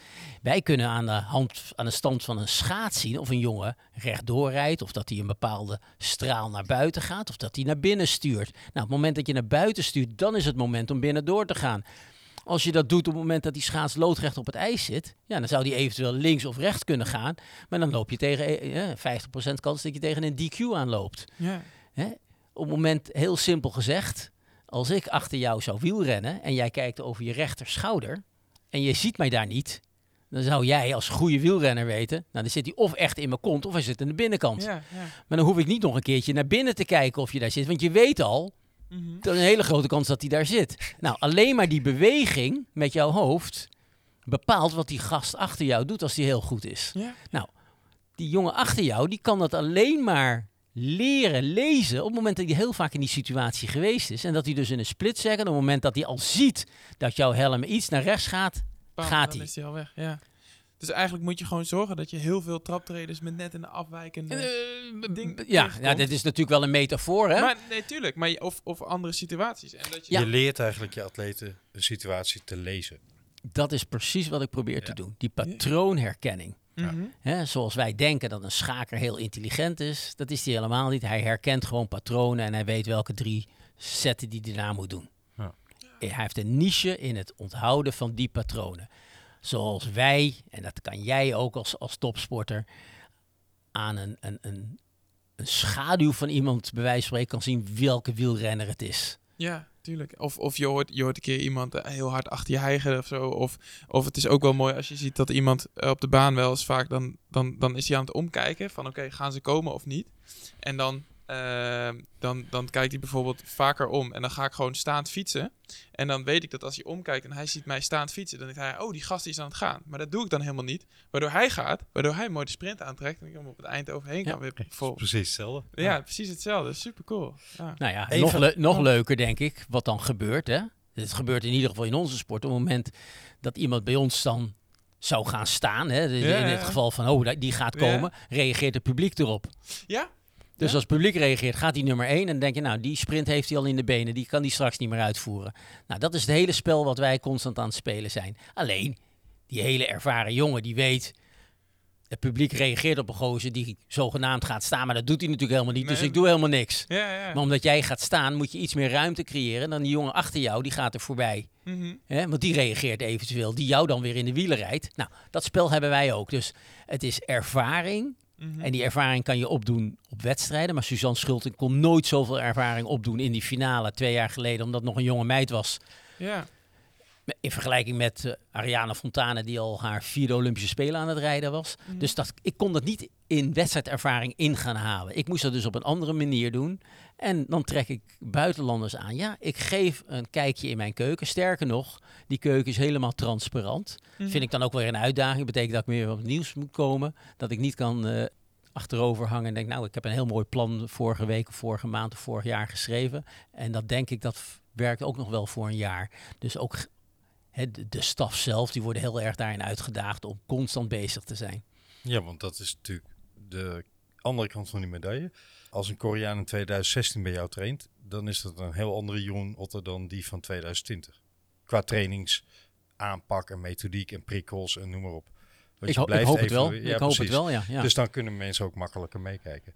We hebben als een van de vragen altijd, ben je van inzicht veranderd? Ja. En je vertelde dat je eh, toen je in Canada met die internationale ploeg werkte, nogal rigide top-down in je coaching was. hè? ja, dat was, was in, in Amerika-tijd. Of- Ja, ja. ja. Ja, klopt.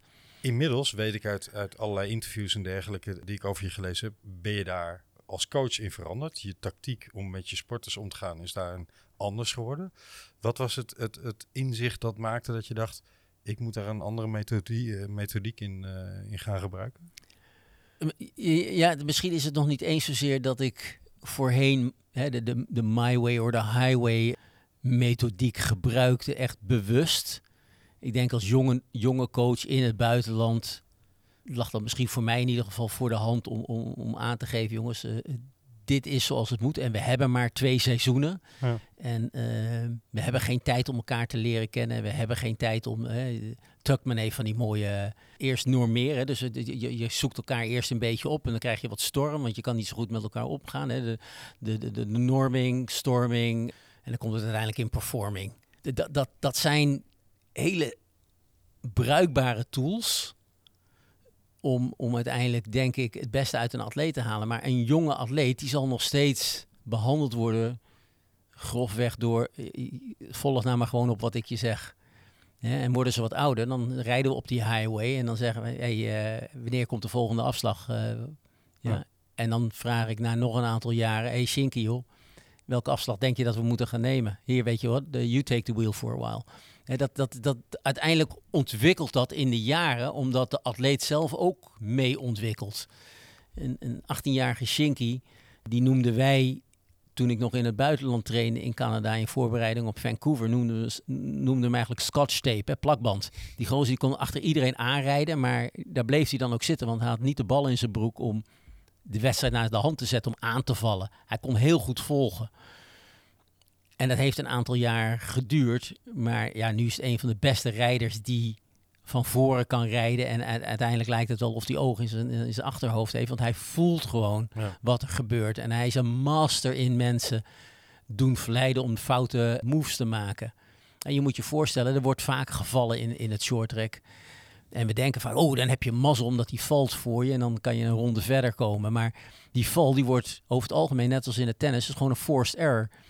Als jij in de laatste twee ronden Shinky Knecht achter je hebt, weet je die gaat aanvallen.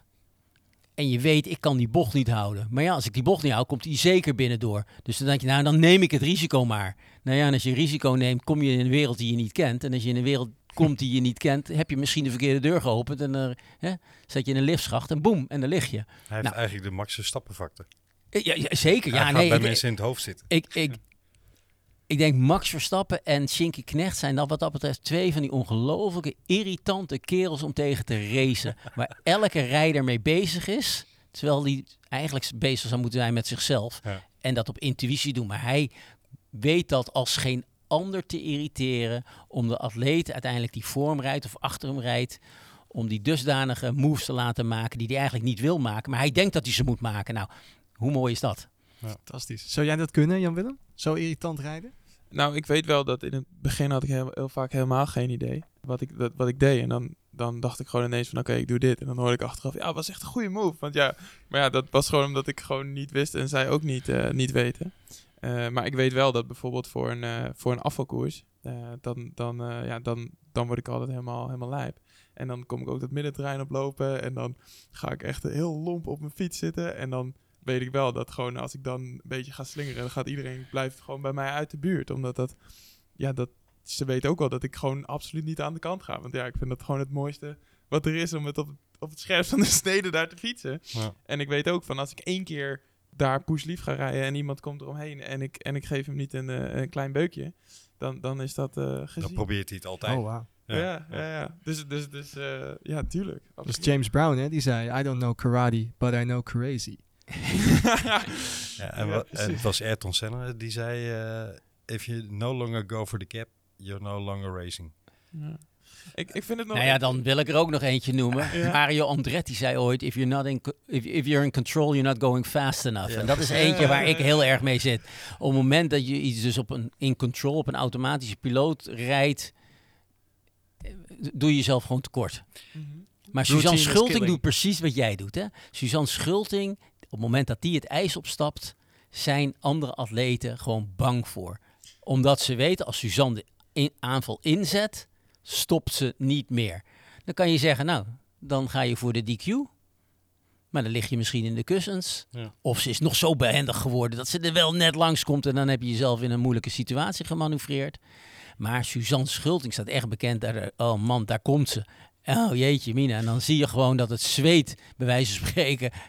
Nou ja, meteen, meteen in de beeld staat. Oh, dit, dit kan ik niet aan. En maar dat, maar dat, nu, nu wordt het dus leuk. Dus stel je voor, je hebt eh, Suzanne Schultink en, en eh, nou, die, die komt daar de, die, die baan op. En, maar je, je, je, coacht, je coacht iemand anders, die moet tegen haar rijden. En die, die staat daar en die kijkt naar die Suzanne Schultink. Wat zou je dan tegen die andere zeggen, zeg maar, die tegen haar moet rijden? Hoe zou je...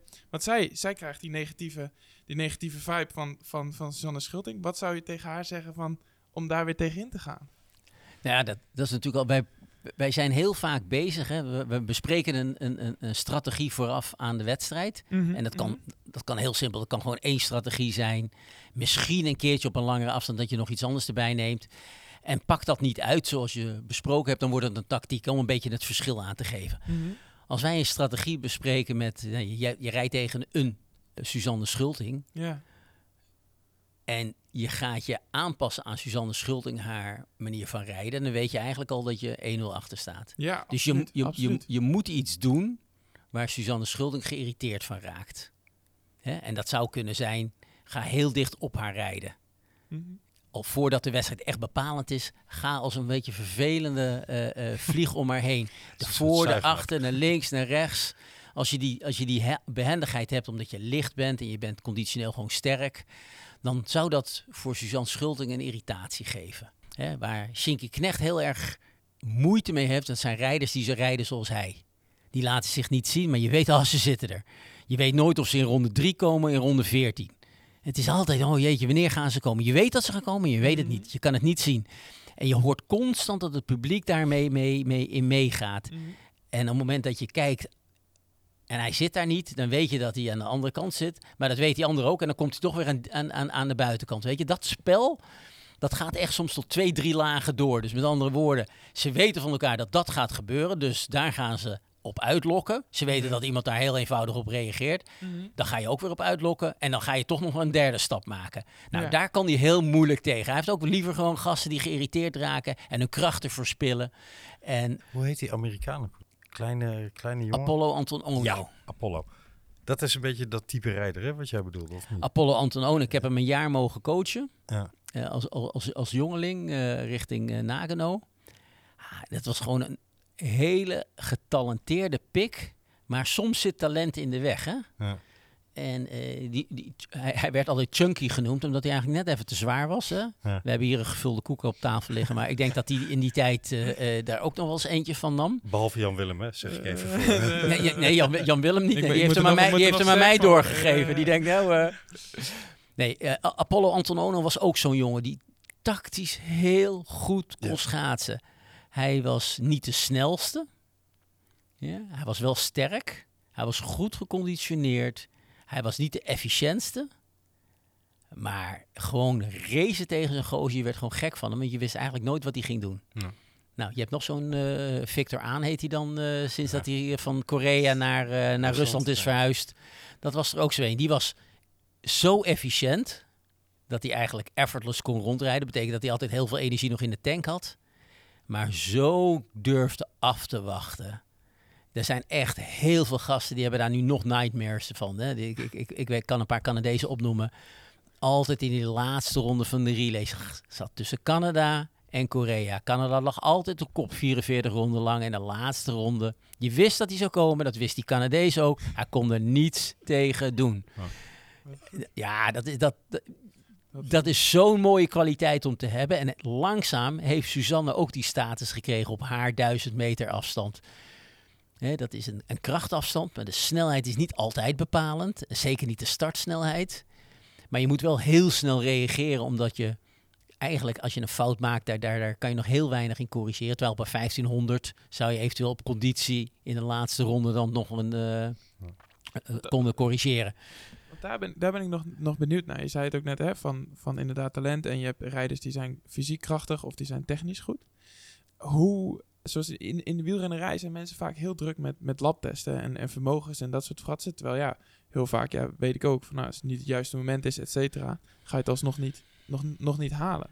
Hoe, hoe, hoe kijk jij daarnaar? Zeg maar, als je moet, eh, jong, jonge mensen moet selecteren voor, jou, voor jouw groep, wat, wat vind je dan belangrijk? Zijn dat dan toch die labtesten? Of hoe? Nee, nee bij, bij, bij verre of ze tactisch goed kunnen rijden. Want ik Ja? denk dat iemand fysiek fit maken het meest eenvoudig is. Ja, wat Ja? ja? Efficiënt laten rijden is een hele grote uitdaging. Mhm.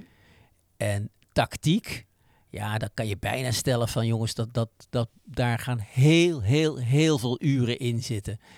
En je ziet ook weinig schaatsers die vanuit de lange baan het shorttrack instappen. Die zijn fysiek allemaal superieur. Ja, ja, ja. Ze zijn technisch allemaal prima onderlegd.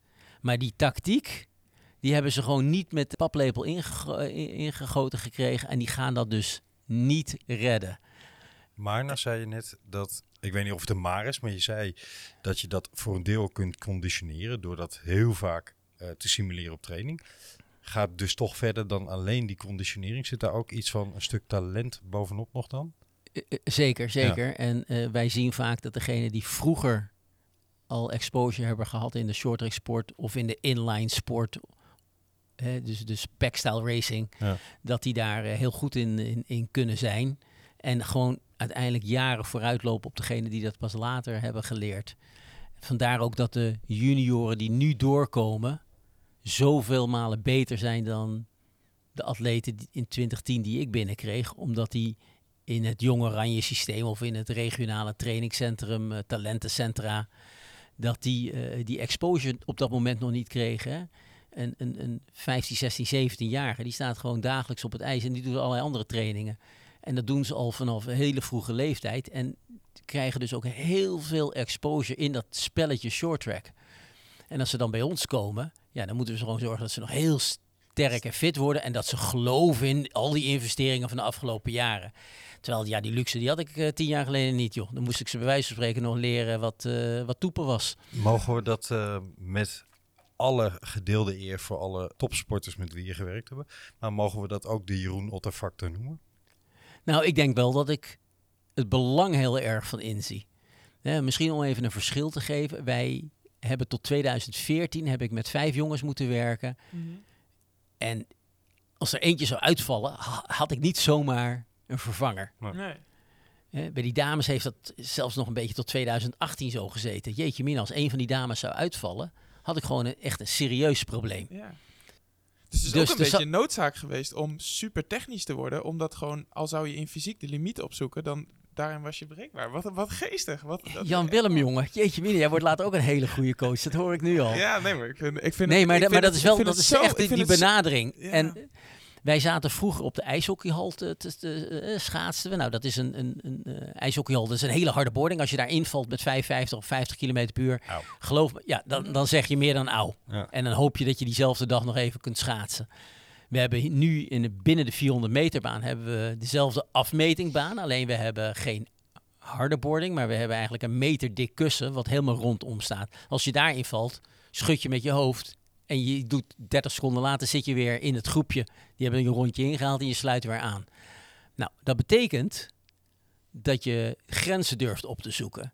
Dat betekent ook dat ik in mijn trainingen mensen kan nou ja, dwingen, maar kan uitdagen om in te halen. Terwijl ze op een harde boardingbaan daar toch wel enige voorzichtigheid betrachten. Ja. Terwijl op het moment dat we op deze baan rijden, dat ze daar eigenlijk vrij in kunnen zijn. Nou, dan is de ontwikkeling nog even. We hebben pakken waar je ja, theoretisch niet met een schaats doorheen kan snijden. Die, die schaatsen die zijn 45 centimeter lang.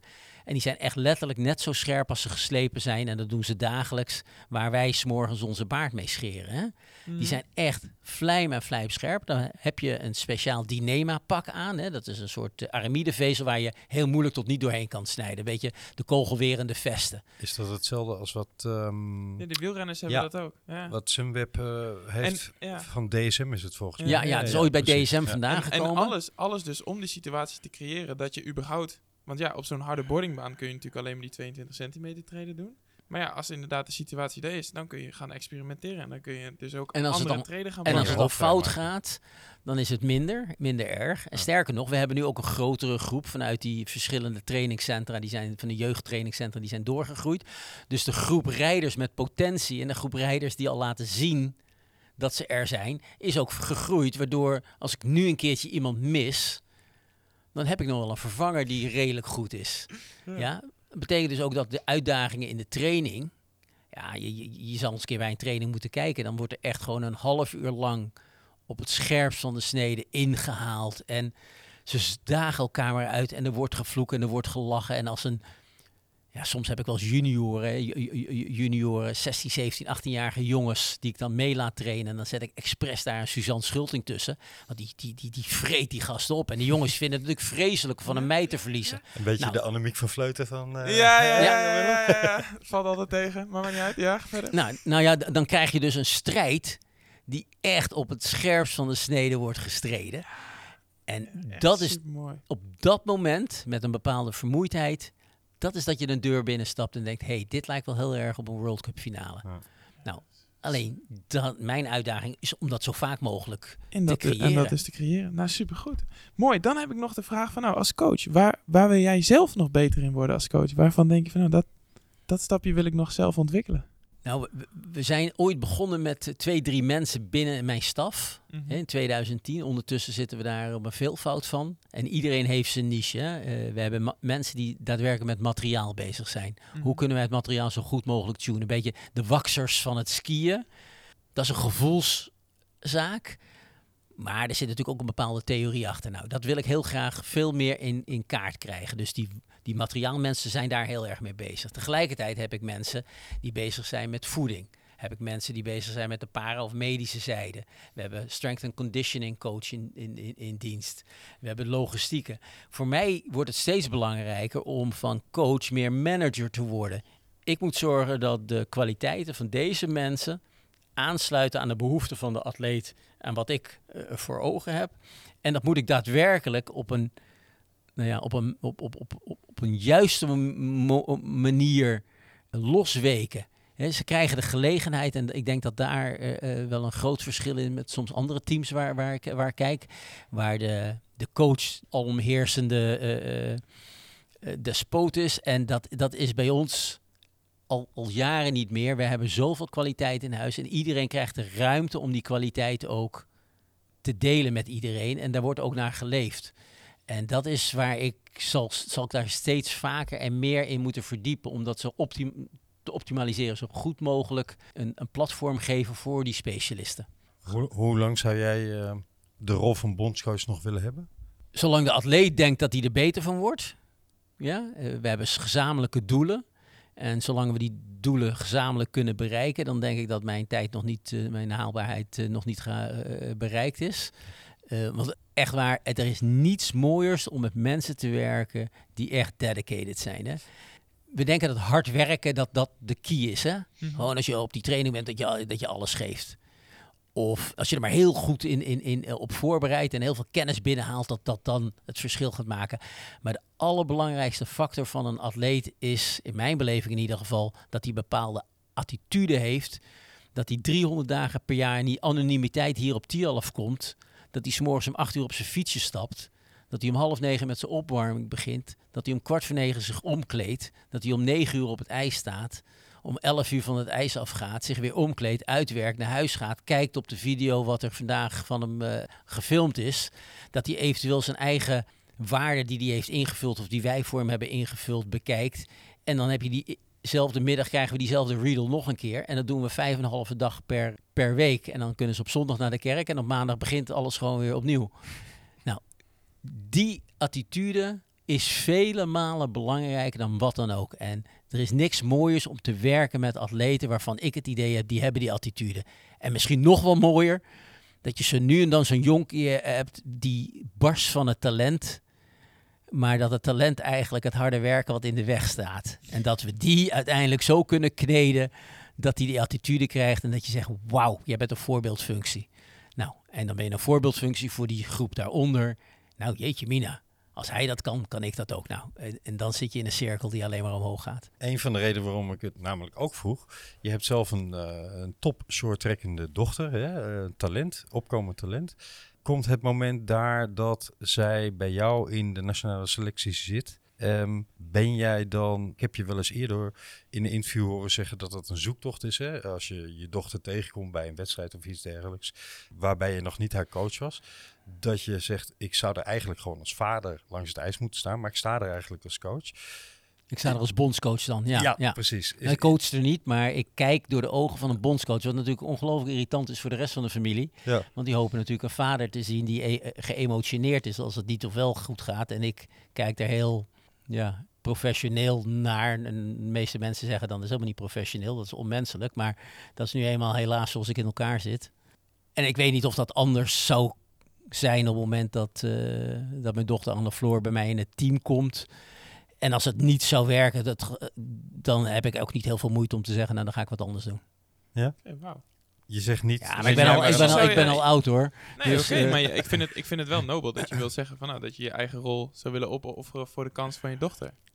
Dat vind ik, dat, daar komt het op neer, toch? Da, da, als dat uh, ge, gewenst is, dan zou ik, dat, uh, zou, zou ik niet echt veel veel moeite mee maar hebben. Maar dan maken we hem ietsjes lastiger. Oh. Um, je dochter de, komt de Koreanen zijn, gaan nee, coachen. Je, je dochter komt in een nationale selectie. Maar op het moment dat zich deze discussie afspeelt, zegt de rest van de nationale selectie: Ja, maar Jeroen, uh, wij willen niet dat je weggaat.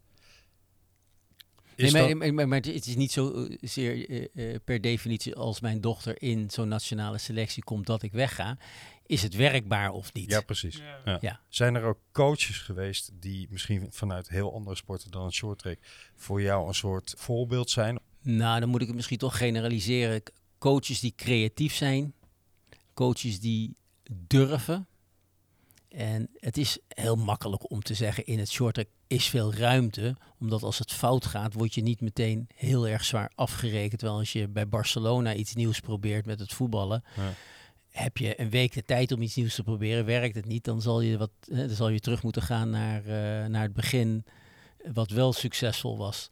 Eh, maar ik vind coaches die creatief zijn, die mensen betrekken bij een team wat andere teams tot op dat moment niet hebben gedaan, die over een schutting durven te kijken, maar die ook die schutting weg durven te halen, zodat mensen bij hun binnen kunnen, kunnen komen in die keuken, ruimte geven voor allerlei mensen, ook rijders zelf, die met ideeën komen. Ja, dat zijn coaches die, eh, die mij aan het hart staan. En, en, en als, eh, we hebben dan de- de- nog de vraag van hoe zou je willen herinnerd worden? Dus eh, stel je voor je, je overlijdt nu en hoe zou je willen herinnerd worden als coach? Wat is jouw Of je neemt afscheid. Iets Of je neemt afscheid, zou ook kunnen, iets minder dramatisch. Maar, Nou ja, in coronatijd, hè? Ja, maar, daarom, daarom. nee, nee, nee. Maar gewoon, wat is, zeg maar, wat is uiteindelijk jouw allerbelangrijkste waarde als, als, als, eh, als coach in het vak wat je doet? Waarvan je, Nou, ja, ja, ja, we- er wordt natuurlijk wel vaak over gesproken, nalatenschap, eh, erfenis. Er zijn ook heel veel voorbeelden van hele volken die op een, een of andere manier gedwongen zijn om dat en dat voor jaar en dag te volgen. Kijk eens even naar Rusland met het communisme. 91, dat valt uit elkaar. We krijgen Yeltsin. 13 republieken zijn eh, op zich. Een aantal die gaan door bijna Stalinistisch. En een aantal die zijn, eh, ze mogen zich geen kapitalist noemen, maar het aantal oligarchen in Rusland is vele malen groter dan waar dan ook in de wereld. En de miljoenen die daar zijn, merken wij met heel veel voetbalclubs, die zijn gigantisch. Dus nou, een nalatenschap wat ik het liefste zou willen hebben, dus niet zozeer voor de coach, maar dat een atleet het idee heeft dat hij in de jaren dat hij met mij getraind heeft, het maximale uit zichzelf heeft kunnen halen. En natuurlijk terugwerkend hebben we allemaal een 2020. Hè, kunnen we allemaal heel helder zien en de kont in de koe, een koe in de kont kijken en zeggen dat had anders gemoeten. Maar het zou mij echt heel erg plezieren op het moment dat, dat, ze zeggen: hey, we hadden altijd het idee dat we net even een stap voor de rest waren. Ik heb echt het idee dat in dit team dat ik het beste uit mezelf heb kunnen halen met de kennis en met de kunde die op dat moment aanwezig was. En weet je wat, ik heb echt een prachtige tijd gehad. En de kennis die ik heb opgedaan, of het nou met medailles zijn of met de manier die ik heb eh, geleerd om mijn doelen te stellen, of nog sterker om mijn doelen te halen, die kan ik nu nog steeds gebruiken in, eh, in het leven wat ik eh, na het schaatsen heb opgepakt. Dat ik zeker niet in een zwart gat val, maar misschien heb geleerd dat uitdagingen overal op de loer liggen. Je moet ze alleen zien. Hè? Patronen moet je zien. Valkuilen moet je leren zien. En dan is het weer de, de, de wereld en het leven is echt een, een, een, prachtige omgeving. Elke dag die uitdaging.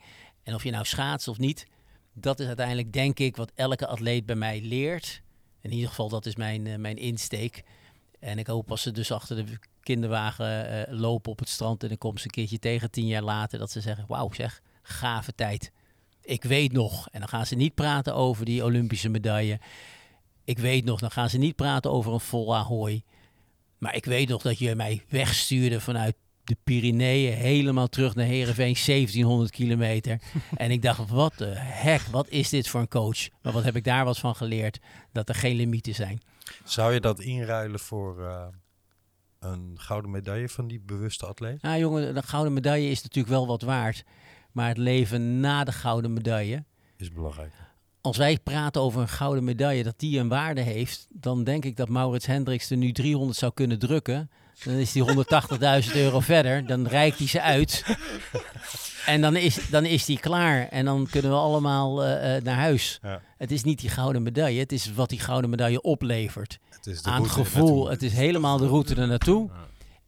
En het gevoel wat je krijgt. Hè? Want hoeveel atleten moet je maar eens kijken bij het eerste interview wat ze geven en na tien jaar het laatste interview. Het lijkt op een gegeven moment of je gewoon echt een heel wijs man achter de, de microfoon krijgt. Waarom? Omdat de sport ze iets gebracht heeft wat waar dan ook in de wereld bijna niet te halen is. Niet voor niets zijn er zoveel sprekers hè, die ook in bedrijfsleven en dergelijke lezingen doen, die vanuit de sportwereld komen. Omdat, Ja, ik, ik vind Ja, maar ik, ik hoop eerlijk gezegd dat ze ook veel vaker in het bedrijfsleven gaan werken. Ja. Hè, je, natuurlijk, die, die spokespersons zijn natuurlijk allemaal heel belangrijk en die, zijn, die geven een bepaalde.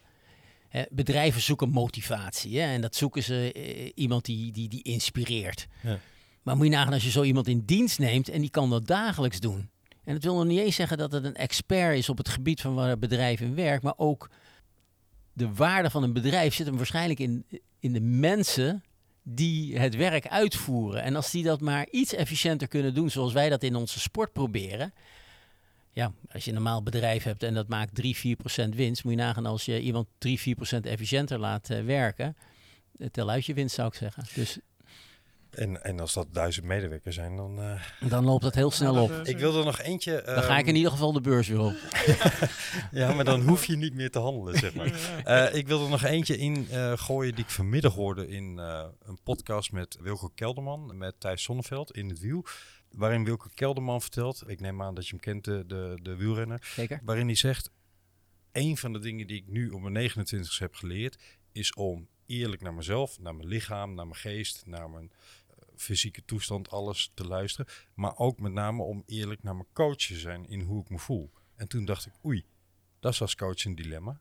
Nou, ik kan je misschien vertellen, wij, wij hebben een, een, een digitaal systeem. Elke ochtend op het moment dat ze hier op die ijsvloer komen, of tenminste de, de warming-up ruimte ingaan, vullen ze in, ben ik in staat, tenminste van 0 tot en met 10, ben ik in staat om de training uit te voeren die nu op het programma staat. Dus met andere woorden, een 10, laat maar komen. En een 0, ah man, ik wil naar huis. en alles daartussen. Aan de hand van die cijfers bepaal ik de training voor die persoon op die dag. En dat betekent niet dat hij niet schaats, maar dat betekent dat hij misschien gedownsized wordt in de groep waarin hij rijdt. Je kunt je voorstellen als Suzanne Schulting helemaal heeft, man, geef mij deze training, ik ben er helemaal klaar voor. Dan upsize ik er misschien wel en dan zet ik er tussen de heren. En als Shinky Knecht zegt, nou, ik, voel gewoon niet lekker, dan laat ik hem misschien bij de dames schaatsen en alles daar, daar, daartussenin. Op het moment dat die atleet gereden heeft, geeft hij een waarde. Hij geeft een waarde, zoals hè, dat noemen we dan een EMI. Dat is een ervaren mate van inspanning. Hoe ervaar jij de inspanning die je verricht hebt? Hè, laat zeggen, er staat een tempotraining. En voor de mensen die niet weten wat het is, dat betekent echt, je gaat helemaal eh, schuimbekkend over die ijsvloer. Je benen doen zoveel pijn. Het lijkt wel of Hiroshima en Nagasaki je, je benen hebt doen ontploffen. Het is weg. Ik ben helemaal kapot. Nou, op het moment dat zo'n atleet dat ervaart als, nou, het ging best wel lekker, dan heeft hij niet hè, de grenzen opgezocht. Of op het moment dat we zeggen het is een hersteltraining, dat betekent dat hij eigenlijk heel lekker op een fiets zou moeten spinnen, een beetje dat eh, bloed rondpompen en uiteindelijk beter worden dan dat hij was. En een atleet ervaart dat als best wel zwaar, dan hebben wij een probleem. En het probleem is dat of de atleet niet in de vorm is die die is, of dat ik de atleet in de verkeerde vorm schat dat die is. Nou, dat doen wij dagelijks. En dan vult hij ook nog eens een keertje in of hij tevreden is over de training. Dus niet zozeer hoe zwaar die training ervaren wordt, maar ging die lekker of ging die niet lekker? Heb ik mijn doelen gehaald of heb ik mijn doelen niet gehaald? Nou, aan de hand van dat soort gegevens, en dan heb ik het als we het op de fiets doen, heb ik wattage eh, als, als referentie of ik heb hartslag als referentie. Bepalen wij dagelijks of iemand op de lijn balanceert waarin wij willen dat hij balanceert. En dat we hem vroegtijdig daarvan af kunnen trekken. Je kunt je voorstellen, op het moment dat mensen in het bedrijfsleven gevraagd worden: ben je vandaag klaar voor die klus die wij deze week klaar moeten hebben? En hij zegt: ja, daar ben ik helemaal klaar voor. Dan heb je waarschijnlijk op vrijdag een prachtig stuk eh, eh, werk afgeleverd gezien. Zegt hij op maandagochtend: man, Ajax heeft gisteren verloren. God, jongen, man, ik ben helemaal zat geworden. Weet je wat, ik was pas om zes uur vanmorgen thuis en mijn vrouw die had nog de deur opgesloten, dus ik heb eigenlijk buiten geslapen. En die komt op zijn werk om negen uur s morgens op uh, Zuidas. Dan gaat hij dat niet doen. Nou, dan kan je tegen als, als coach of als bedrijfsleider of als baas zeggen, nou, ik wil toch dat je het afwerkt. Of zeg je, nou, weet je wat, heb nog wel een ander klusje, doe het archief maar even, maar kom morgen maar terug en dan ben je goed uitgeslapen en dan ben je er klaar voor. Nou, om te voorkomen dat wij achteraf moeten beseffen dat een atleet eigenlijk niet klaar was om uit te voeren wat wij hem voor ogen, uh, wat we voor ogen hadden, vragen we dat nu gewoon vooraf. Het is eigenlijk in, in de staat, in de, in de plaats van een feedback, hebben wij een feed forward. Ja. En eh, daar zijn wij al jaren mee bezig. En dat geeft ons, denk ik, eh, een, een, een En werkt, Nou, dat, weer een werkt stap. dat net zo goed met ervaren atleten als met jonge atleten? jonge atleten hebben soms nog wat meer moeite om in te schatten of ze ergens klaar voor zijn. En het gaat bij ervaren jongens ook nog wel eens verkeerd, want die komen dan hier eh, binnen om, eh, om half negen en die gaan op die fiets zitten voor 20 minuten. Oh man, mijn benen. En dan vullen ze het cijfer in, want als je het om negen uur niet invult, dan krijg je een aantal gegevens niet. Dus ze zijn ook nog geprikkeld om het altijd wel goed te doen. En dan blijken ze op het ijs eigenlijk beter te voelen, omdat die warming-up gewoon heel goed heeft aangeslagen. We hebben ook kwaliteit van slaap. We hebben het aantal uren van slaap. Alles wordt, hoe lullig het ook klinkt, wordt gemonitord. Ze worden elke keer doorgelicht als een soort MRI of een X-ray. En wat dat betreft denk ik dat we steeds beter een goed inzicht krijgen in de atleet die voor me staat. En dan heb ik een aantal mensen die daar ook naar kijkt. En dan maken we eigenlijk in een kwartiertijd passen we de training die we voor ogen hadden een heel klein beetje aan. En kunnen we dus een atleet veel beter voorbereiden op die training, maar waarschijnlijk ook op de training die die middag gaat volgen. Want zou die te weinig undertrained of overtrained zijn in die ochtend, betekent dat ik in de middag een nog groter probleem heb. Zo werken wij. En ja, jeugd heeft daar gewoon moeite mee. Die, die, die heeft ook wel eens het idee, ja, maar ik wil niet onderdoen. Je gaf net het voorbeeld van, eh, van Kelderman, dat hij misschien niet altijd eerlijk is geweest. Je moet eens voorstellen bij een voetbalclub als je dat zou doen. Als je tegen een voetbalcoach zegt, ja, ik ben niet helemaal lekker. Dan zegt hij, nou, dan sta, ik, je, sta je ernaast. Hè, of je zit op de bank. Nou, dat wil je natuurlijk niet. Ja. Maar ja, hij moet ook beseffen, als je in het veld gaat en je speelt slecht, haalt hij je eruit. Maar dan zal de volgende keer zeggen, ja, je zei dat je goed was, je bent niet goed. Dus dan heeft het misschien een week later wel een heel negatief effect. Nou, dat vertrouwen, dat moet je met je, met je atleten opbouwen. En dat is natuurlijk logisch dat ik dat met een Shinky Knecht en een Daan Breusma en een Jara en een Lara veel meer heb dan dat ik dat met een, eh, een, een nieuwkomer heb die net uit een RTC, hè, een regionaal trainingscentrum, is doorgestoten. Dat moet je weer opbouwen. Ja, maar ik denk ook, ik, ik vind het als, als sowieso al heel mooi dat je een soort van überhaupt een systeem hebt. En doordat je zeg maar elke dag de vraag stelt van hè, dan, dan ga je het ook leren inschatten, zeg maar. En, en, en, en die balans is inderdaad ook moeilijk. En het, als sporter zelf ook, de arbeidsrustverhouding is altijd lastig. Van hè, wat is nou het moment dat je je moet, jezelf moet pushen en wat is het moment dat je beter even naar huis kan gaan. En als je daar dus constant op zit, dat vind ik wel heel interessant. Als je constant jezelf die vraag stelt, dan leer je daar mee omgaan en dan ontwikkel je dat.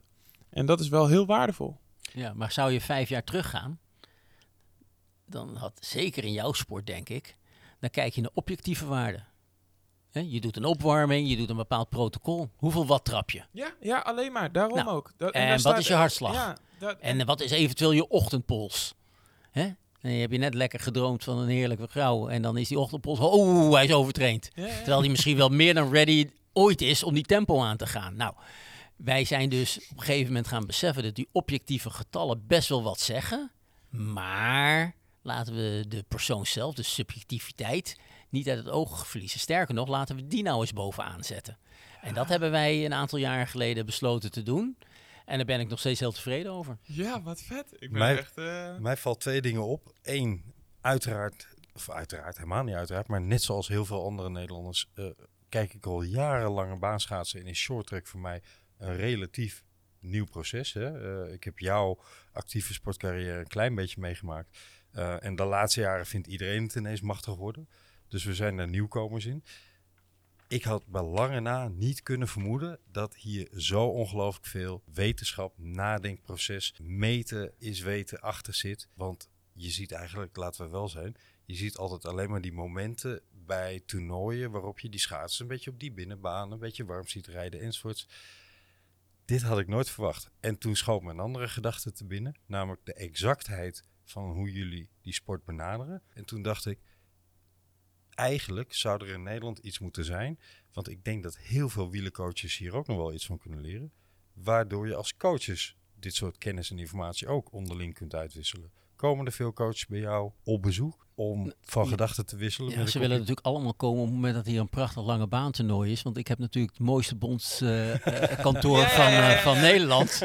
En dan hebben we echt de, de skybox van de skyboxes. Ja. Ehm, nou, we hebben gelukkig vanuit de NOC-NSF hebben we intervisies. Dat betekent dat je met een aantal bondscoaches van verschillende sporten, verschillende plumage, verschillende whatever levels, dat wij eh, praten over problemen. Je kunt je voorstellen als je nu zo'n eh, zo'n intervisie hebt, dan praat je over corona.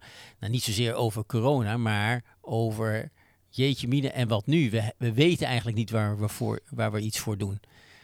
Eh, mensen werden twee, drie maanden geleden allemaal naar huis gestuurd en je moest plotseling thuis trainen. Nou, dat heb jij ook gehad. Je kon de baan niet meer op, dus dan ging je de weg maar op. Nou, in je eentje, de coach was er niet bij. Nou, dan heb je tegenwoordig de mazzel dat je heel veel informatie nog kunt delen digitaal. En dan kan hij een beetje zien hoe je, hoe je bent. Maar moet je eens voorstellen hoe moeilijk het is. Die Olympische Spelen gaan niet door. Je haalt eigenlijk de grootste worst, de grootste uitdaging haal je uit je, uit je, uit je leven van dit moment. Dan zijn die jongens zijn alleen aan het trainen.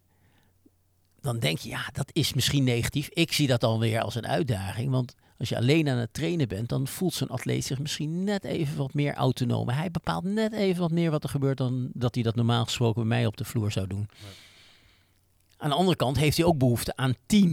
Ja, hij heeft behoefte aan met andere mensen te sparren. Dus die zal hem op een andere manier zou hem dat gevoel moeten geven. Maar dat autonome, ja, dat kan ik niet weghalen. Dat is heel erg aan het groeien. Daar gaat hij iets van, van vinden en iets van leren. Ik denk die combinatie zorgt er weer voor dat die atleet eigenlijk een volledigere atleet is op het moment dat hij terugkomt. De kunst is denk ik om te zorgen dat hij een worst voor ogen heeft. Nou, er zijn Ja, tegenwoordig... moet, je, je moet denken in coronakansen. Wat, wat is de kans van een, van een, van een situatie? Ja. Eh, eh, he- helemaal waar. Want eh, ik, ik, ik weet, ik, ik, ik had echt medelijden met mijn team en met mezelf dat het wereldkampioenschap shorttrack niet doorging. Ik denk dat wij het eerste of het tweede sportevenement in de wereld waren waar, met het WK eh, indoor atletiek wat gecanceld werd. Ik dacht echt, nee toch. En wij mochten naar Korea. Hè. Naar Korea is een beetje het herenveen van het eh, lange baan schaatsen. Dat is waar je wil shorttrekken. Dat is waar je kennispubliek hebt. Hè. Er zit gewoon, die stadion zit vol. En dan nog een keertje die Koreanen verslaan. Hoe, hè, dat had ik al natuurlijk helemaal in mijn hoofd zitten. Hoe mooi is dat om te doen? En dat wordt je ontnomen. En dan denk je echt, ben ik nou het lulletje? Eventjes in die paar weken dat dit langskomt. En uiteindelijk denk ik, wat hebben wij nog een mazzel gehad dat we een prachtig seizoen hebben kunnen draaien. We hebben de laatste wedstrijd in Dordrecht gehad met een vol stadion. En de laatste twee races, dat zijn de relay races bij ons. Die werden bij de dames gewonnen. En tien minuten later wonnen de heren zilver met Shinky Knecht weer op het ijs. Ja. Wat een seizoen denk ik dan. En Ja. dat WK, ik, eh, heel simpel, ik laat het van me afglijden. Ik had er helaas op dat moment geen controle over. En eh, ik kijk nu alweer uit naar het trainingskamp waar ik morgen heen ga. En dan weer gaan wij daar weer allerlei wedstrijdsituaties nabootsen. Dus eh, nee joh, het, eh, corona het geeft alleen maar uitdaging en, en mogelijkheden. Oké, nou mooi. Dan hebben we nog eh, op het eind, hebben we nog, mag je nog iets, nog iets meegeven aan de mensheid? Die, eh, wat ze nou echt kunnen leren. Dus de, de les of, eh, of een goede tip. Wat, eh, wat de mensen nou echt kunnen leren vanuit de short track. Maar dus zowel topsporters als iemand die een perfecte risotto wil maken. Ja? Nou, dan moet ik, dan moet ik toch een, een, een kort verhaaltje vertellen. Nou, dan- we, hebben- we, we hebben de tijd voor. Oké, en ik, ik, ik ben van de verhalen. Ik moet hier constant eh, eh, vragen beantwoorden. En dat is over het algemeen niet zoals ik werk. Ik, ik ben veel meer in de verhalen. En ik probeer jou mee te nemen in een verhaal. En in dat verhaal ga jij een gevoel krijgen. En met dat gevoel ga jij winnen. Dat is een beetje de manier waarop ik werk. En dat kan soms weken duren. Maar ik heb ooit een hele mooie eh, eh, presentatie gezien van, een, eh, van een, een wetenschapper. Maar het enige wat ik me er nog van kan herinneren is hoe belangrijk het is om prikkels te geven. Hoe belangrijk het is om prikkels te ontvangen. En hij vertelde, en dan moet jij eens voorstellen, je hebt nu nog geen kinderen, hè, maar die heb je over een paar jaar. En dan vraagt Lieselotje, en dat lijkt me een mooie naam voor jouw dochter. Die zegt, papa, papa, eh, lees eens wat voor. Nou, en papa die is net bij de, eh, bij de boekwinkel geweest en die heeft het roodkapje verhaal meegenomen. Nou, Lieselotje leest en, en ligt daar en eh, jij begint dan met een verhaal. Er was eens. En dan heb je een meisje met een rood kapje in een heel donker bos. Met een huis heel ver weg. En er ligt een oma ziek op bed en zij zou wat gaan brengen. Nou, we weten, de onheil komt langs. En die boze wolf die komt erbij. Nou, Lieselotje die slaapt over een uur nog niet, hè? Ja, ja. Maar het mooie is aan kinderen, zowel die van mij als die van jou, dat die de volgende dag zeggen: Papa, papa, lees dat eh, verhaal nog eens voor. Nou, dan lees je dat weer voor. En boeken voor kinderen kopen is echt uniek. Want je kan ze wel twintig keer lezen, terwijl wij natuurlijk een boek kopen en je legt het na één keer misschien halverwege al weg. En dan twee maanden later, paps, nog één keer het verhaal van Roodkapje. Nou, dan begin je weer. Er was eens een meisje met een roodkapje. En ze valt in slaap. Dan zal ze nog niet snurken op die leeftijd, maar je begrijpt het verhaal. Er komt geen prikkel meer binnen. Dat hebben wij fysiek, merken we dat. Dat hebben wij mentaal. Dat hebben wij overal. Of je nou dezelfde risotto Ik weet niet, kook je dat? Bak je dat? Koken, ik heb ja, koken, koken. koken, koken, koken. ik, ben, ik ben echt een, een, een nitwit. Ik eet het liefst gewoon boerenkool. En eh, ook in de zomer. De ergernis van mijn vrouw. Superfood. Met, met of zonder appelmoes. eh. Zonder appelmoes. Ik zal het eens proberen. Nou, dat zou een mooie, dat zou een mooie prikkel zijn. Nee, van eten heb ik weinig verstand. Maar waar ik wel verstand van heb, hoe belangrijk het is om prikkels te geven. Op welke manier dan ook. Als wij ditzelfde gesprek nog een keer zouden doen en we zouden alleen al in een andere setting zitten, Ander verhaal. ander verhaal. Ga jij een keertje op de wielenbaan de andere kant op rijden, heb je geen idee wat je overkomt. Als jij buiten fietst, zal je over het algemeen een bepaald rondje rijden. Hè. Als jij anderhalf uur moet rijden, dan rij jij waar je woont een bepaald... Zou je die precies tegenovergesteld rijden, lijkt wel of je in een andere wereld zit. Je hoeft niet eens op vakantie. En je Exact, denkt, nou, dit heb ik nog nooit gezien. Heel herkenbaar. Ik heb, ik heb ook nu zeg maar, een tocht door Nederland gefietst. En ik heb ook nu heel vaak... de- ik heb een straal get- getrokken rondom Wageningen. Ik dacht, nou, ik moet ongeveer zo lang trainen. Doe ik dat, eh, nou, dat doe ik 30 per uur. Doe ik dan de helft straal in Wageningen. Oh, die stad. Nou, daar gaan we een ijsje eten. Nou, en als je daar dan heen fietst, je komt altijd weer iets nieuws tegen. Dat is superleuk, ja. Maar is eigenlijk dus de uitdaging of de les dat mensen voor zichzelf op zoek moeten gaan naar die prikkel? Hou jezelf geprikkeld? Eh, eh, Zeker of je dat zelf moet doen of je laat je gewoon uitdagen door een ander, doet er niet toe. Je moet beseffen dat als je hetzelfde doet, krijg je hetzelfde resultaat. Ja. En wij weten in de topsport, maar dat geldt eigenlijk overal anders. Dat heb je na twee dagen wel gehad en na de derde dag loop je gewoon achteraan. Ja. Dus prikkels ontvangen, ontvankelijk zijn voor prikkels, maar ook heel belangrijk, durf prikkels te geven. Hè, wij denken vaak als topsporter, we moeten prikkels hebben. Maar hè, wij, wij zoeken motivatie. Ze beseffen soms niet dat ze ook inspiratie vormen. Hè, eh, wat jij doet op de baan en wat jij nu doet, geeft denk ik heel veel motivatie bij anderen. Ja. Ja? En dat is de inspiratie die jij geeft. En jij zal je inspiratie ook weer ergens anders vandaan halen. Maar zolang je weet dat je dat moet opzoeken, ja, je kan, je kan op, dat, op de leukste manier, je kan een keer een hele dag zeggen, ik zeg eh, alle, elke vraag die ik krijg, ik zeg gewoon ja, ik doe het gewoon, ik zie wel waar ik uitkom. Ja? En als de coach zegt, nou, hoe voel je je? Weet je, ik zeg gewoon een keer ja. Ik ga er helemaal voor. Terwijl je eigenlijk weet, ik ben helemaal naar de kloten. Zet een keer een ander stuur op je racefiets. Dan zal je merken dat je je houding moet veranderen. Ja? En dan merk je misschien dat je wel een kilometer of twee minder rijdt of dat je vijf wat minder stapt. En het gek is, na een half uur zit je weer op hetzelfde wattage. Waarom? Omdat je je adapteert aan de omgeving waarin je dat zit. Of in dit geval de fiets waarop je zit. Ja? Zet je zaal eens hoog, zet je zaal eens laag. Dan ervaar je wat dat doet. Ja. Zet je varen naar voren, naar achter met andere wielen. Hè? Eh, Je bent zo'n techneut, je, dus je weet dat dat een verschil maakt. Maar jij zoekt alleen die verschillen in dat je beter wil worden. Dat je sneller wilt worden, dat je minder weerstand wil voelen. Maar je kan voor hetzelfde geld een keer het andere doen. Die zegt, nee, ik ga nu op banden rijden die zoveel weerstand geven. Want dat betekent dat je met een ander ritme moet gaan rijden. Dat je misschien een ander verzet moet kiezen. Dat je anders op je fiets moet gaan zitten. Dat je een andere route gaat zoeken.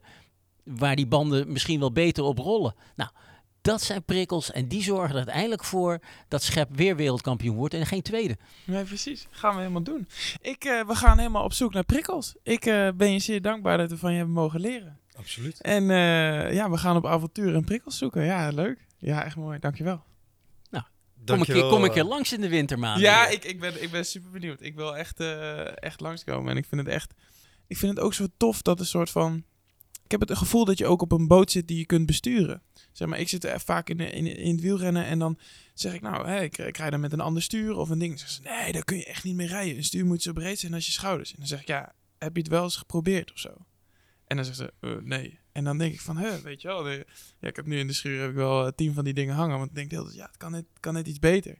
En ja, ik vind het gewoon, gewoon tof om eh, dat, dat nog een keer te horen. Van ja, soms, soms zeg ik ook wel eens, ja, je moet het gewoon zo kut voor jezelf maken. Dat het tijdens die wedstrijd heel makkelijk voelt. Comfortabel is. Ja, precies. En, en eh, nou, dat, dat wordt nog een keer bevestigd. En ja, ik vind het een super toffe, super toffe prikkel geweest. Dus dankjewel. Als, je, als jij iets oncomfortabels ervaart, maar je weet dat om te draaien naar iets positiefs, is het natuurlijk gigantisch. Op het moment dat jij die puntenkoers rijdt en jij gaat helemaal naar de kloten en jouw benen die exploderen, dan kan je meelij met jezelf hebben. Of je kan denken, nou, als dat zo bij mij voelt, wat moeten die anderen wel niet voelen? Het is een hele simpele manier om anders, hè, met een ander perspectief naar hetzelfde probleem te kijken of dezelfde uitdaging te kijken, hoe je het maar wil noemen. Dat is wat die Koreaan eh, ervoeren? Of, of van jullie vertelden zo van dat hij zo rondreed? Van als mijn benen pijn doen. Eh, Nou, nee, dat was, dat was eh, Harold Silofs. Oh, was dat ja, serieus? ja, dat was, dat, eh, daar heb ik echt een hele, hele goede band mee. Hij werd ook nog vierde op de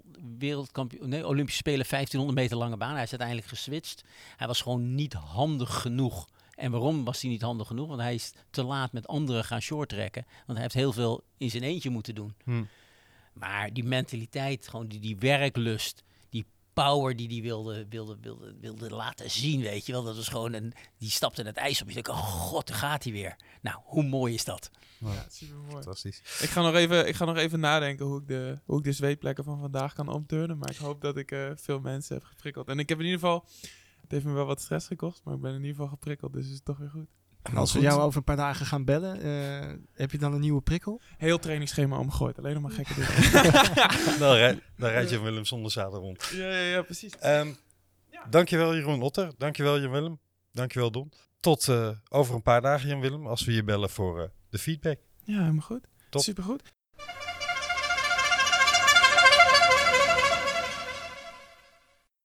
En dan nu een stukje plannen, proberen en evalueren. Donnie, Camille, daar zitten we weer. zo zitten we weer zeg. En we hebben weer een mega gaaf gesprek achter de rug. Zeg. Man, man, man. Jeroen Otter. Otter, wat een mega professional is dat zeg. Echt hè? Heel erg vet. Je hebt eh, mensen die over dingen nadenken. Je hebt mensen die twee keer over dingen nadenken. En je hebt mensen die het hele proces doorzien.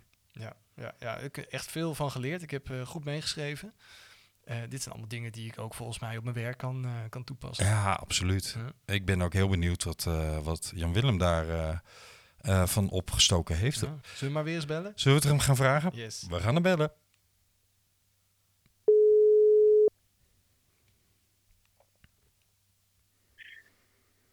Hey, met je Willem van Schip. Jan Willem met Camille en Don. Jan Willem. Yes, yes, goedenavond. Goedenavond. Jan Willem, het is een paar dagen nadat we bij eh, Jeroen Otter zijn geweest. En ehm, zit jij ook zo na te glunderen? Ja, absoluut. Wat een passie. Wat een enthousiasme. Wat een...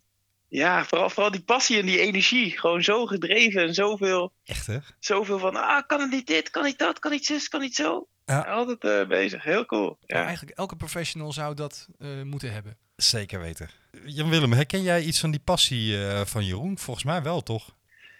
Ja, absoluut, absoluut. Ik zeg wel eens van ja, als je, als je bijvoorbeeld hard wil fietsen, dan moet je het echt heel graag willen. En, en, en, en, en gewoon, ik weet niet, deze man is zo dedicated, zoveel passie. Ja, tuurlijk herken ik dat. Je moet het ook gewoon echt heel leuk vinden om, om, om iets te doen om daar goed in te worden. En, en als je het niet heel leuk vindt, dan kun je ook die hordes niet overwinnen. En je ziet dat duidelijk.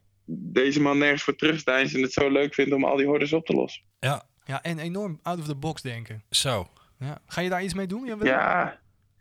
ja, absoluut, absoluut. Ik vind het heel, ik vind het gewoon echt super interessant dat hij zegt dat je dat, je, dat, je dat discomfort moet zoeken en dat je, dat je, dat je die traptreden telkens anders moet maken. En, en ik vind het wel heel, ja, dat, dat vind ik gewoon heel fascinerend. Ook omdat hij vertelt van, nou, wat is nou talent in short track? Ja, dat is soft skills. Dat is iemand die het spelletje snapt. Ja.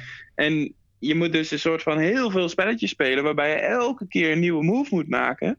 Dat je ze er allemaal in hebt zitten en dat je dan op je intuïtie verder kan. En dat, dat vind ik wel gewoon heel tof. En dan, dan denk ik bijvoorbeeld terug naar mijn eigen, eigen koppenkoers, wat ook gewoon grote chaos is. Mhm.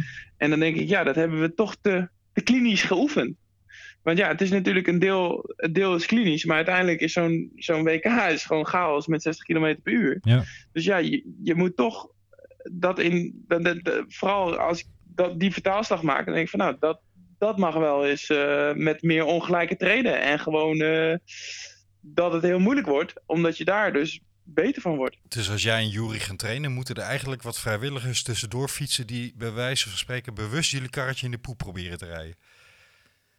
Ja, dat, het moet wel een beetje veilig zijn, maar ja, wel zoiets. Eh, of er, moet, er, er moeten mensen bij zijn, of je moet die Danny zo hard laten rijden dat het, dat het, dat het chaos is, of dat je niet weet wat er, wat er gaat komen. Eh, ja, dat zijn dingen die bij gaan dragen. Nou, Don en ik bieden ons vrijwillig aan om eh, in de baan, eh, op de baan in de weg te gaan Hij, rijden. hoor. hij zei dat het veilig moest blijven. Ja, dat is waar. Het moet wel een beetje veilig blijven. Ja. Sorry. Ehm, weet je wat ik... eh, ik zat mm, onderweg naar dit gesprek bij mezelf heel hard te lachen, Jan Willem. Want ik dacht, als Jeroen nou zijn shorttrekkers verrast door in de Pyreneeën van trainingskamp te zeggen... je mag alles inpakken behalve je fietsspullen. eh, want we gaan van de Pyreneeën naar huis fietsen. En, Ja. en daarmee zijn shorttrekkers op het verkeerde been zet. Wat is dan jou op het verkeerde been zetten? Dat je van de Pyreneeën naar huis mag eh skileren. Zou dat iets voor je zijn? Goh. Nee, nee, nee, nee, nee, daar ga ik niet. eh, Toch niet? daar, ga ik, daar, ga ik, daar ga ik even niet, niet, niet aan, aan beginnen. Nee. Nee, dat niet. Maar eh, nee, nee, nee, nee. Maar dat, dat niet. Maar ik denk wel een soort van dat hoe, hoe meer je getraind bent in problemen oplossen en, ik, eh, en, en, en, en mogelijkheden, dat je, dat je dus beter in mogelijkheden gaat denken en beter leert handelen naar de situatie. Ja, dat is, dat is wel geleerd. Het is wel, het is wel duidelijk. En, oh, dat, dat is eigenlijk wat ik gewoon zo mooi vond in zijn afsluiten. Dat hij vertelde van het verhaaltje voor kinderen. En dat hij zei van, nou, als je telkens dat verhaaltje voorleest... dan op een gegeven moment dan begin je dat verhaaltje voor te lezen... en dan vallen ze in slaap. Ja, het effect. Nou ja, en dan is het dus tijd... Exact. En dan is het dus tijd voor een nieuw, een, een, een, een, nieuw verhaal. En, en, en, en dat... Ik weet niet, dat vind ik, dat vind ik wel gewoon mooi. En, en ik ben nu bezig met, met veel met sprinttraining. En dan, ja, dan heb ik dat weer op een nieuwe manier aangepakt. En dan denk ik, oh, ik ben helemaal gaaf van. Wat was het nou voor gekkigheid? Wat is hier nou gebeurd? Maar ja, dan denk ik nu wel van, hé, hey, dat was goed man. Dat waren die goede prikkels. Dit is wat hij, wat hij bedoelt. Je hebt een nieuw verhaaltje en je hebt letterlijk je geest iets verruimd. Ja. Dus eh, dat is heel tof. Enige, enige, enige puntje nog wel. Als laatste was van, het ging ook nog wel een tijdje over erkenning. En, en daar hebben we het natuurlijk over gehad met Nick Kieman. En dat is voor mezelf ook een, eh, een, een belangrijk ding. Want ja, hij heeft natuurlijk een tijdje die, die coachding gedaan toen hij nog niet zo succesvol was. En nu, Mhm. nu is hij daar gekomen. Nu is het allemaal logisch. Alleen dat vond ik wel, als, als podcastmaker dacht ik achteraf van... hey shit, daar had ik echt op door willen vragen. Dus eh, Ja. dat, dat ging me maar eens even goed aan de tand voelen bij Maaike Het. Kijk, dan eh, hoef je. Dit keer maakt je bruggetje helemaal compleet. We zijn al aan de overkant, want onze volgende gast is. Maaike Het. De roeister. Maaike Het, ja, ja. Ja, ex-roeister. En nu? Eh, chirurg in opleiding. Ja, gaaf hè? Ook weer ehm, Ja. zo'n me- zo'n mega gepassioneerd iemand. En Ook- niet te vergeten, ze Ja. heeft een al een gouden medaille in de kast hangen. Ja, absoluut. En Ook eh, wel interessant. dat is natuurlijk interessant voor, eh, voor jou, Jan Willem, om, eh, om haar route naar dat goud eh, te beluisteren. En kijken wat je daar weer eh, van mee kan nemen, toch? Ja, ja precies. Dan gaan we, gaan we eens even, even uitvinden of dat het nou eh, toch, toch, eh, toch om die gouden medaille gaat. Of ook zoals Jeroen Otter nog weer zei en Wilco en eh Niek. Of toch om de weg ernaartoe. We gaan het beleven van een echte kampioen. Dus dat is eh, heel tof. Ik heb er zin in. Wij ook. Wij ook, ja. Maastricht, here we go. Zie je Jan Willem, daar? dank je. We zien je daar. Yes, yes. Hoi, Fijne hoi. avond. Hoi. Deze podcast werd mede mogelijk gemaakt door Binkbank.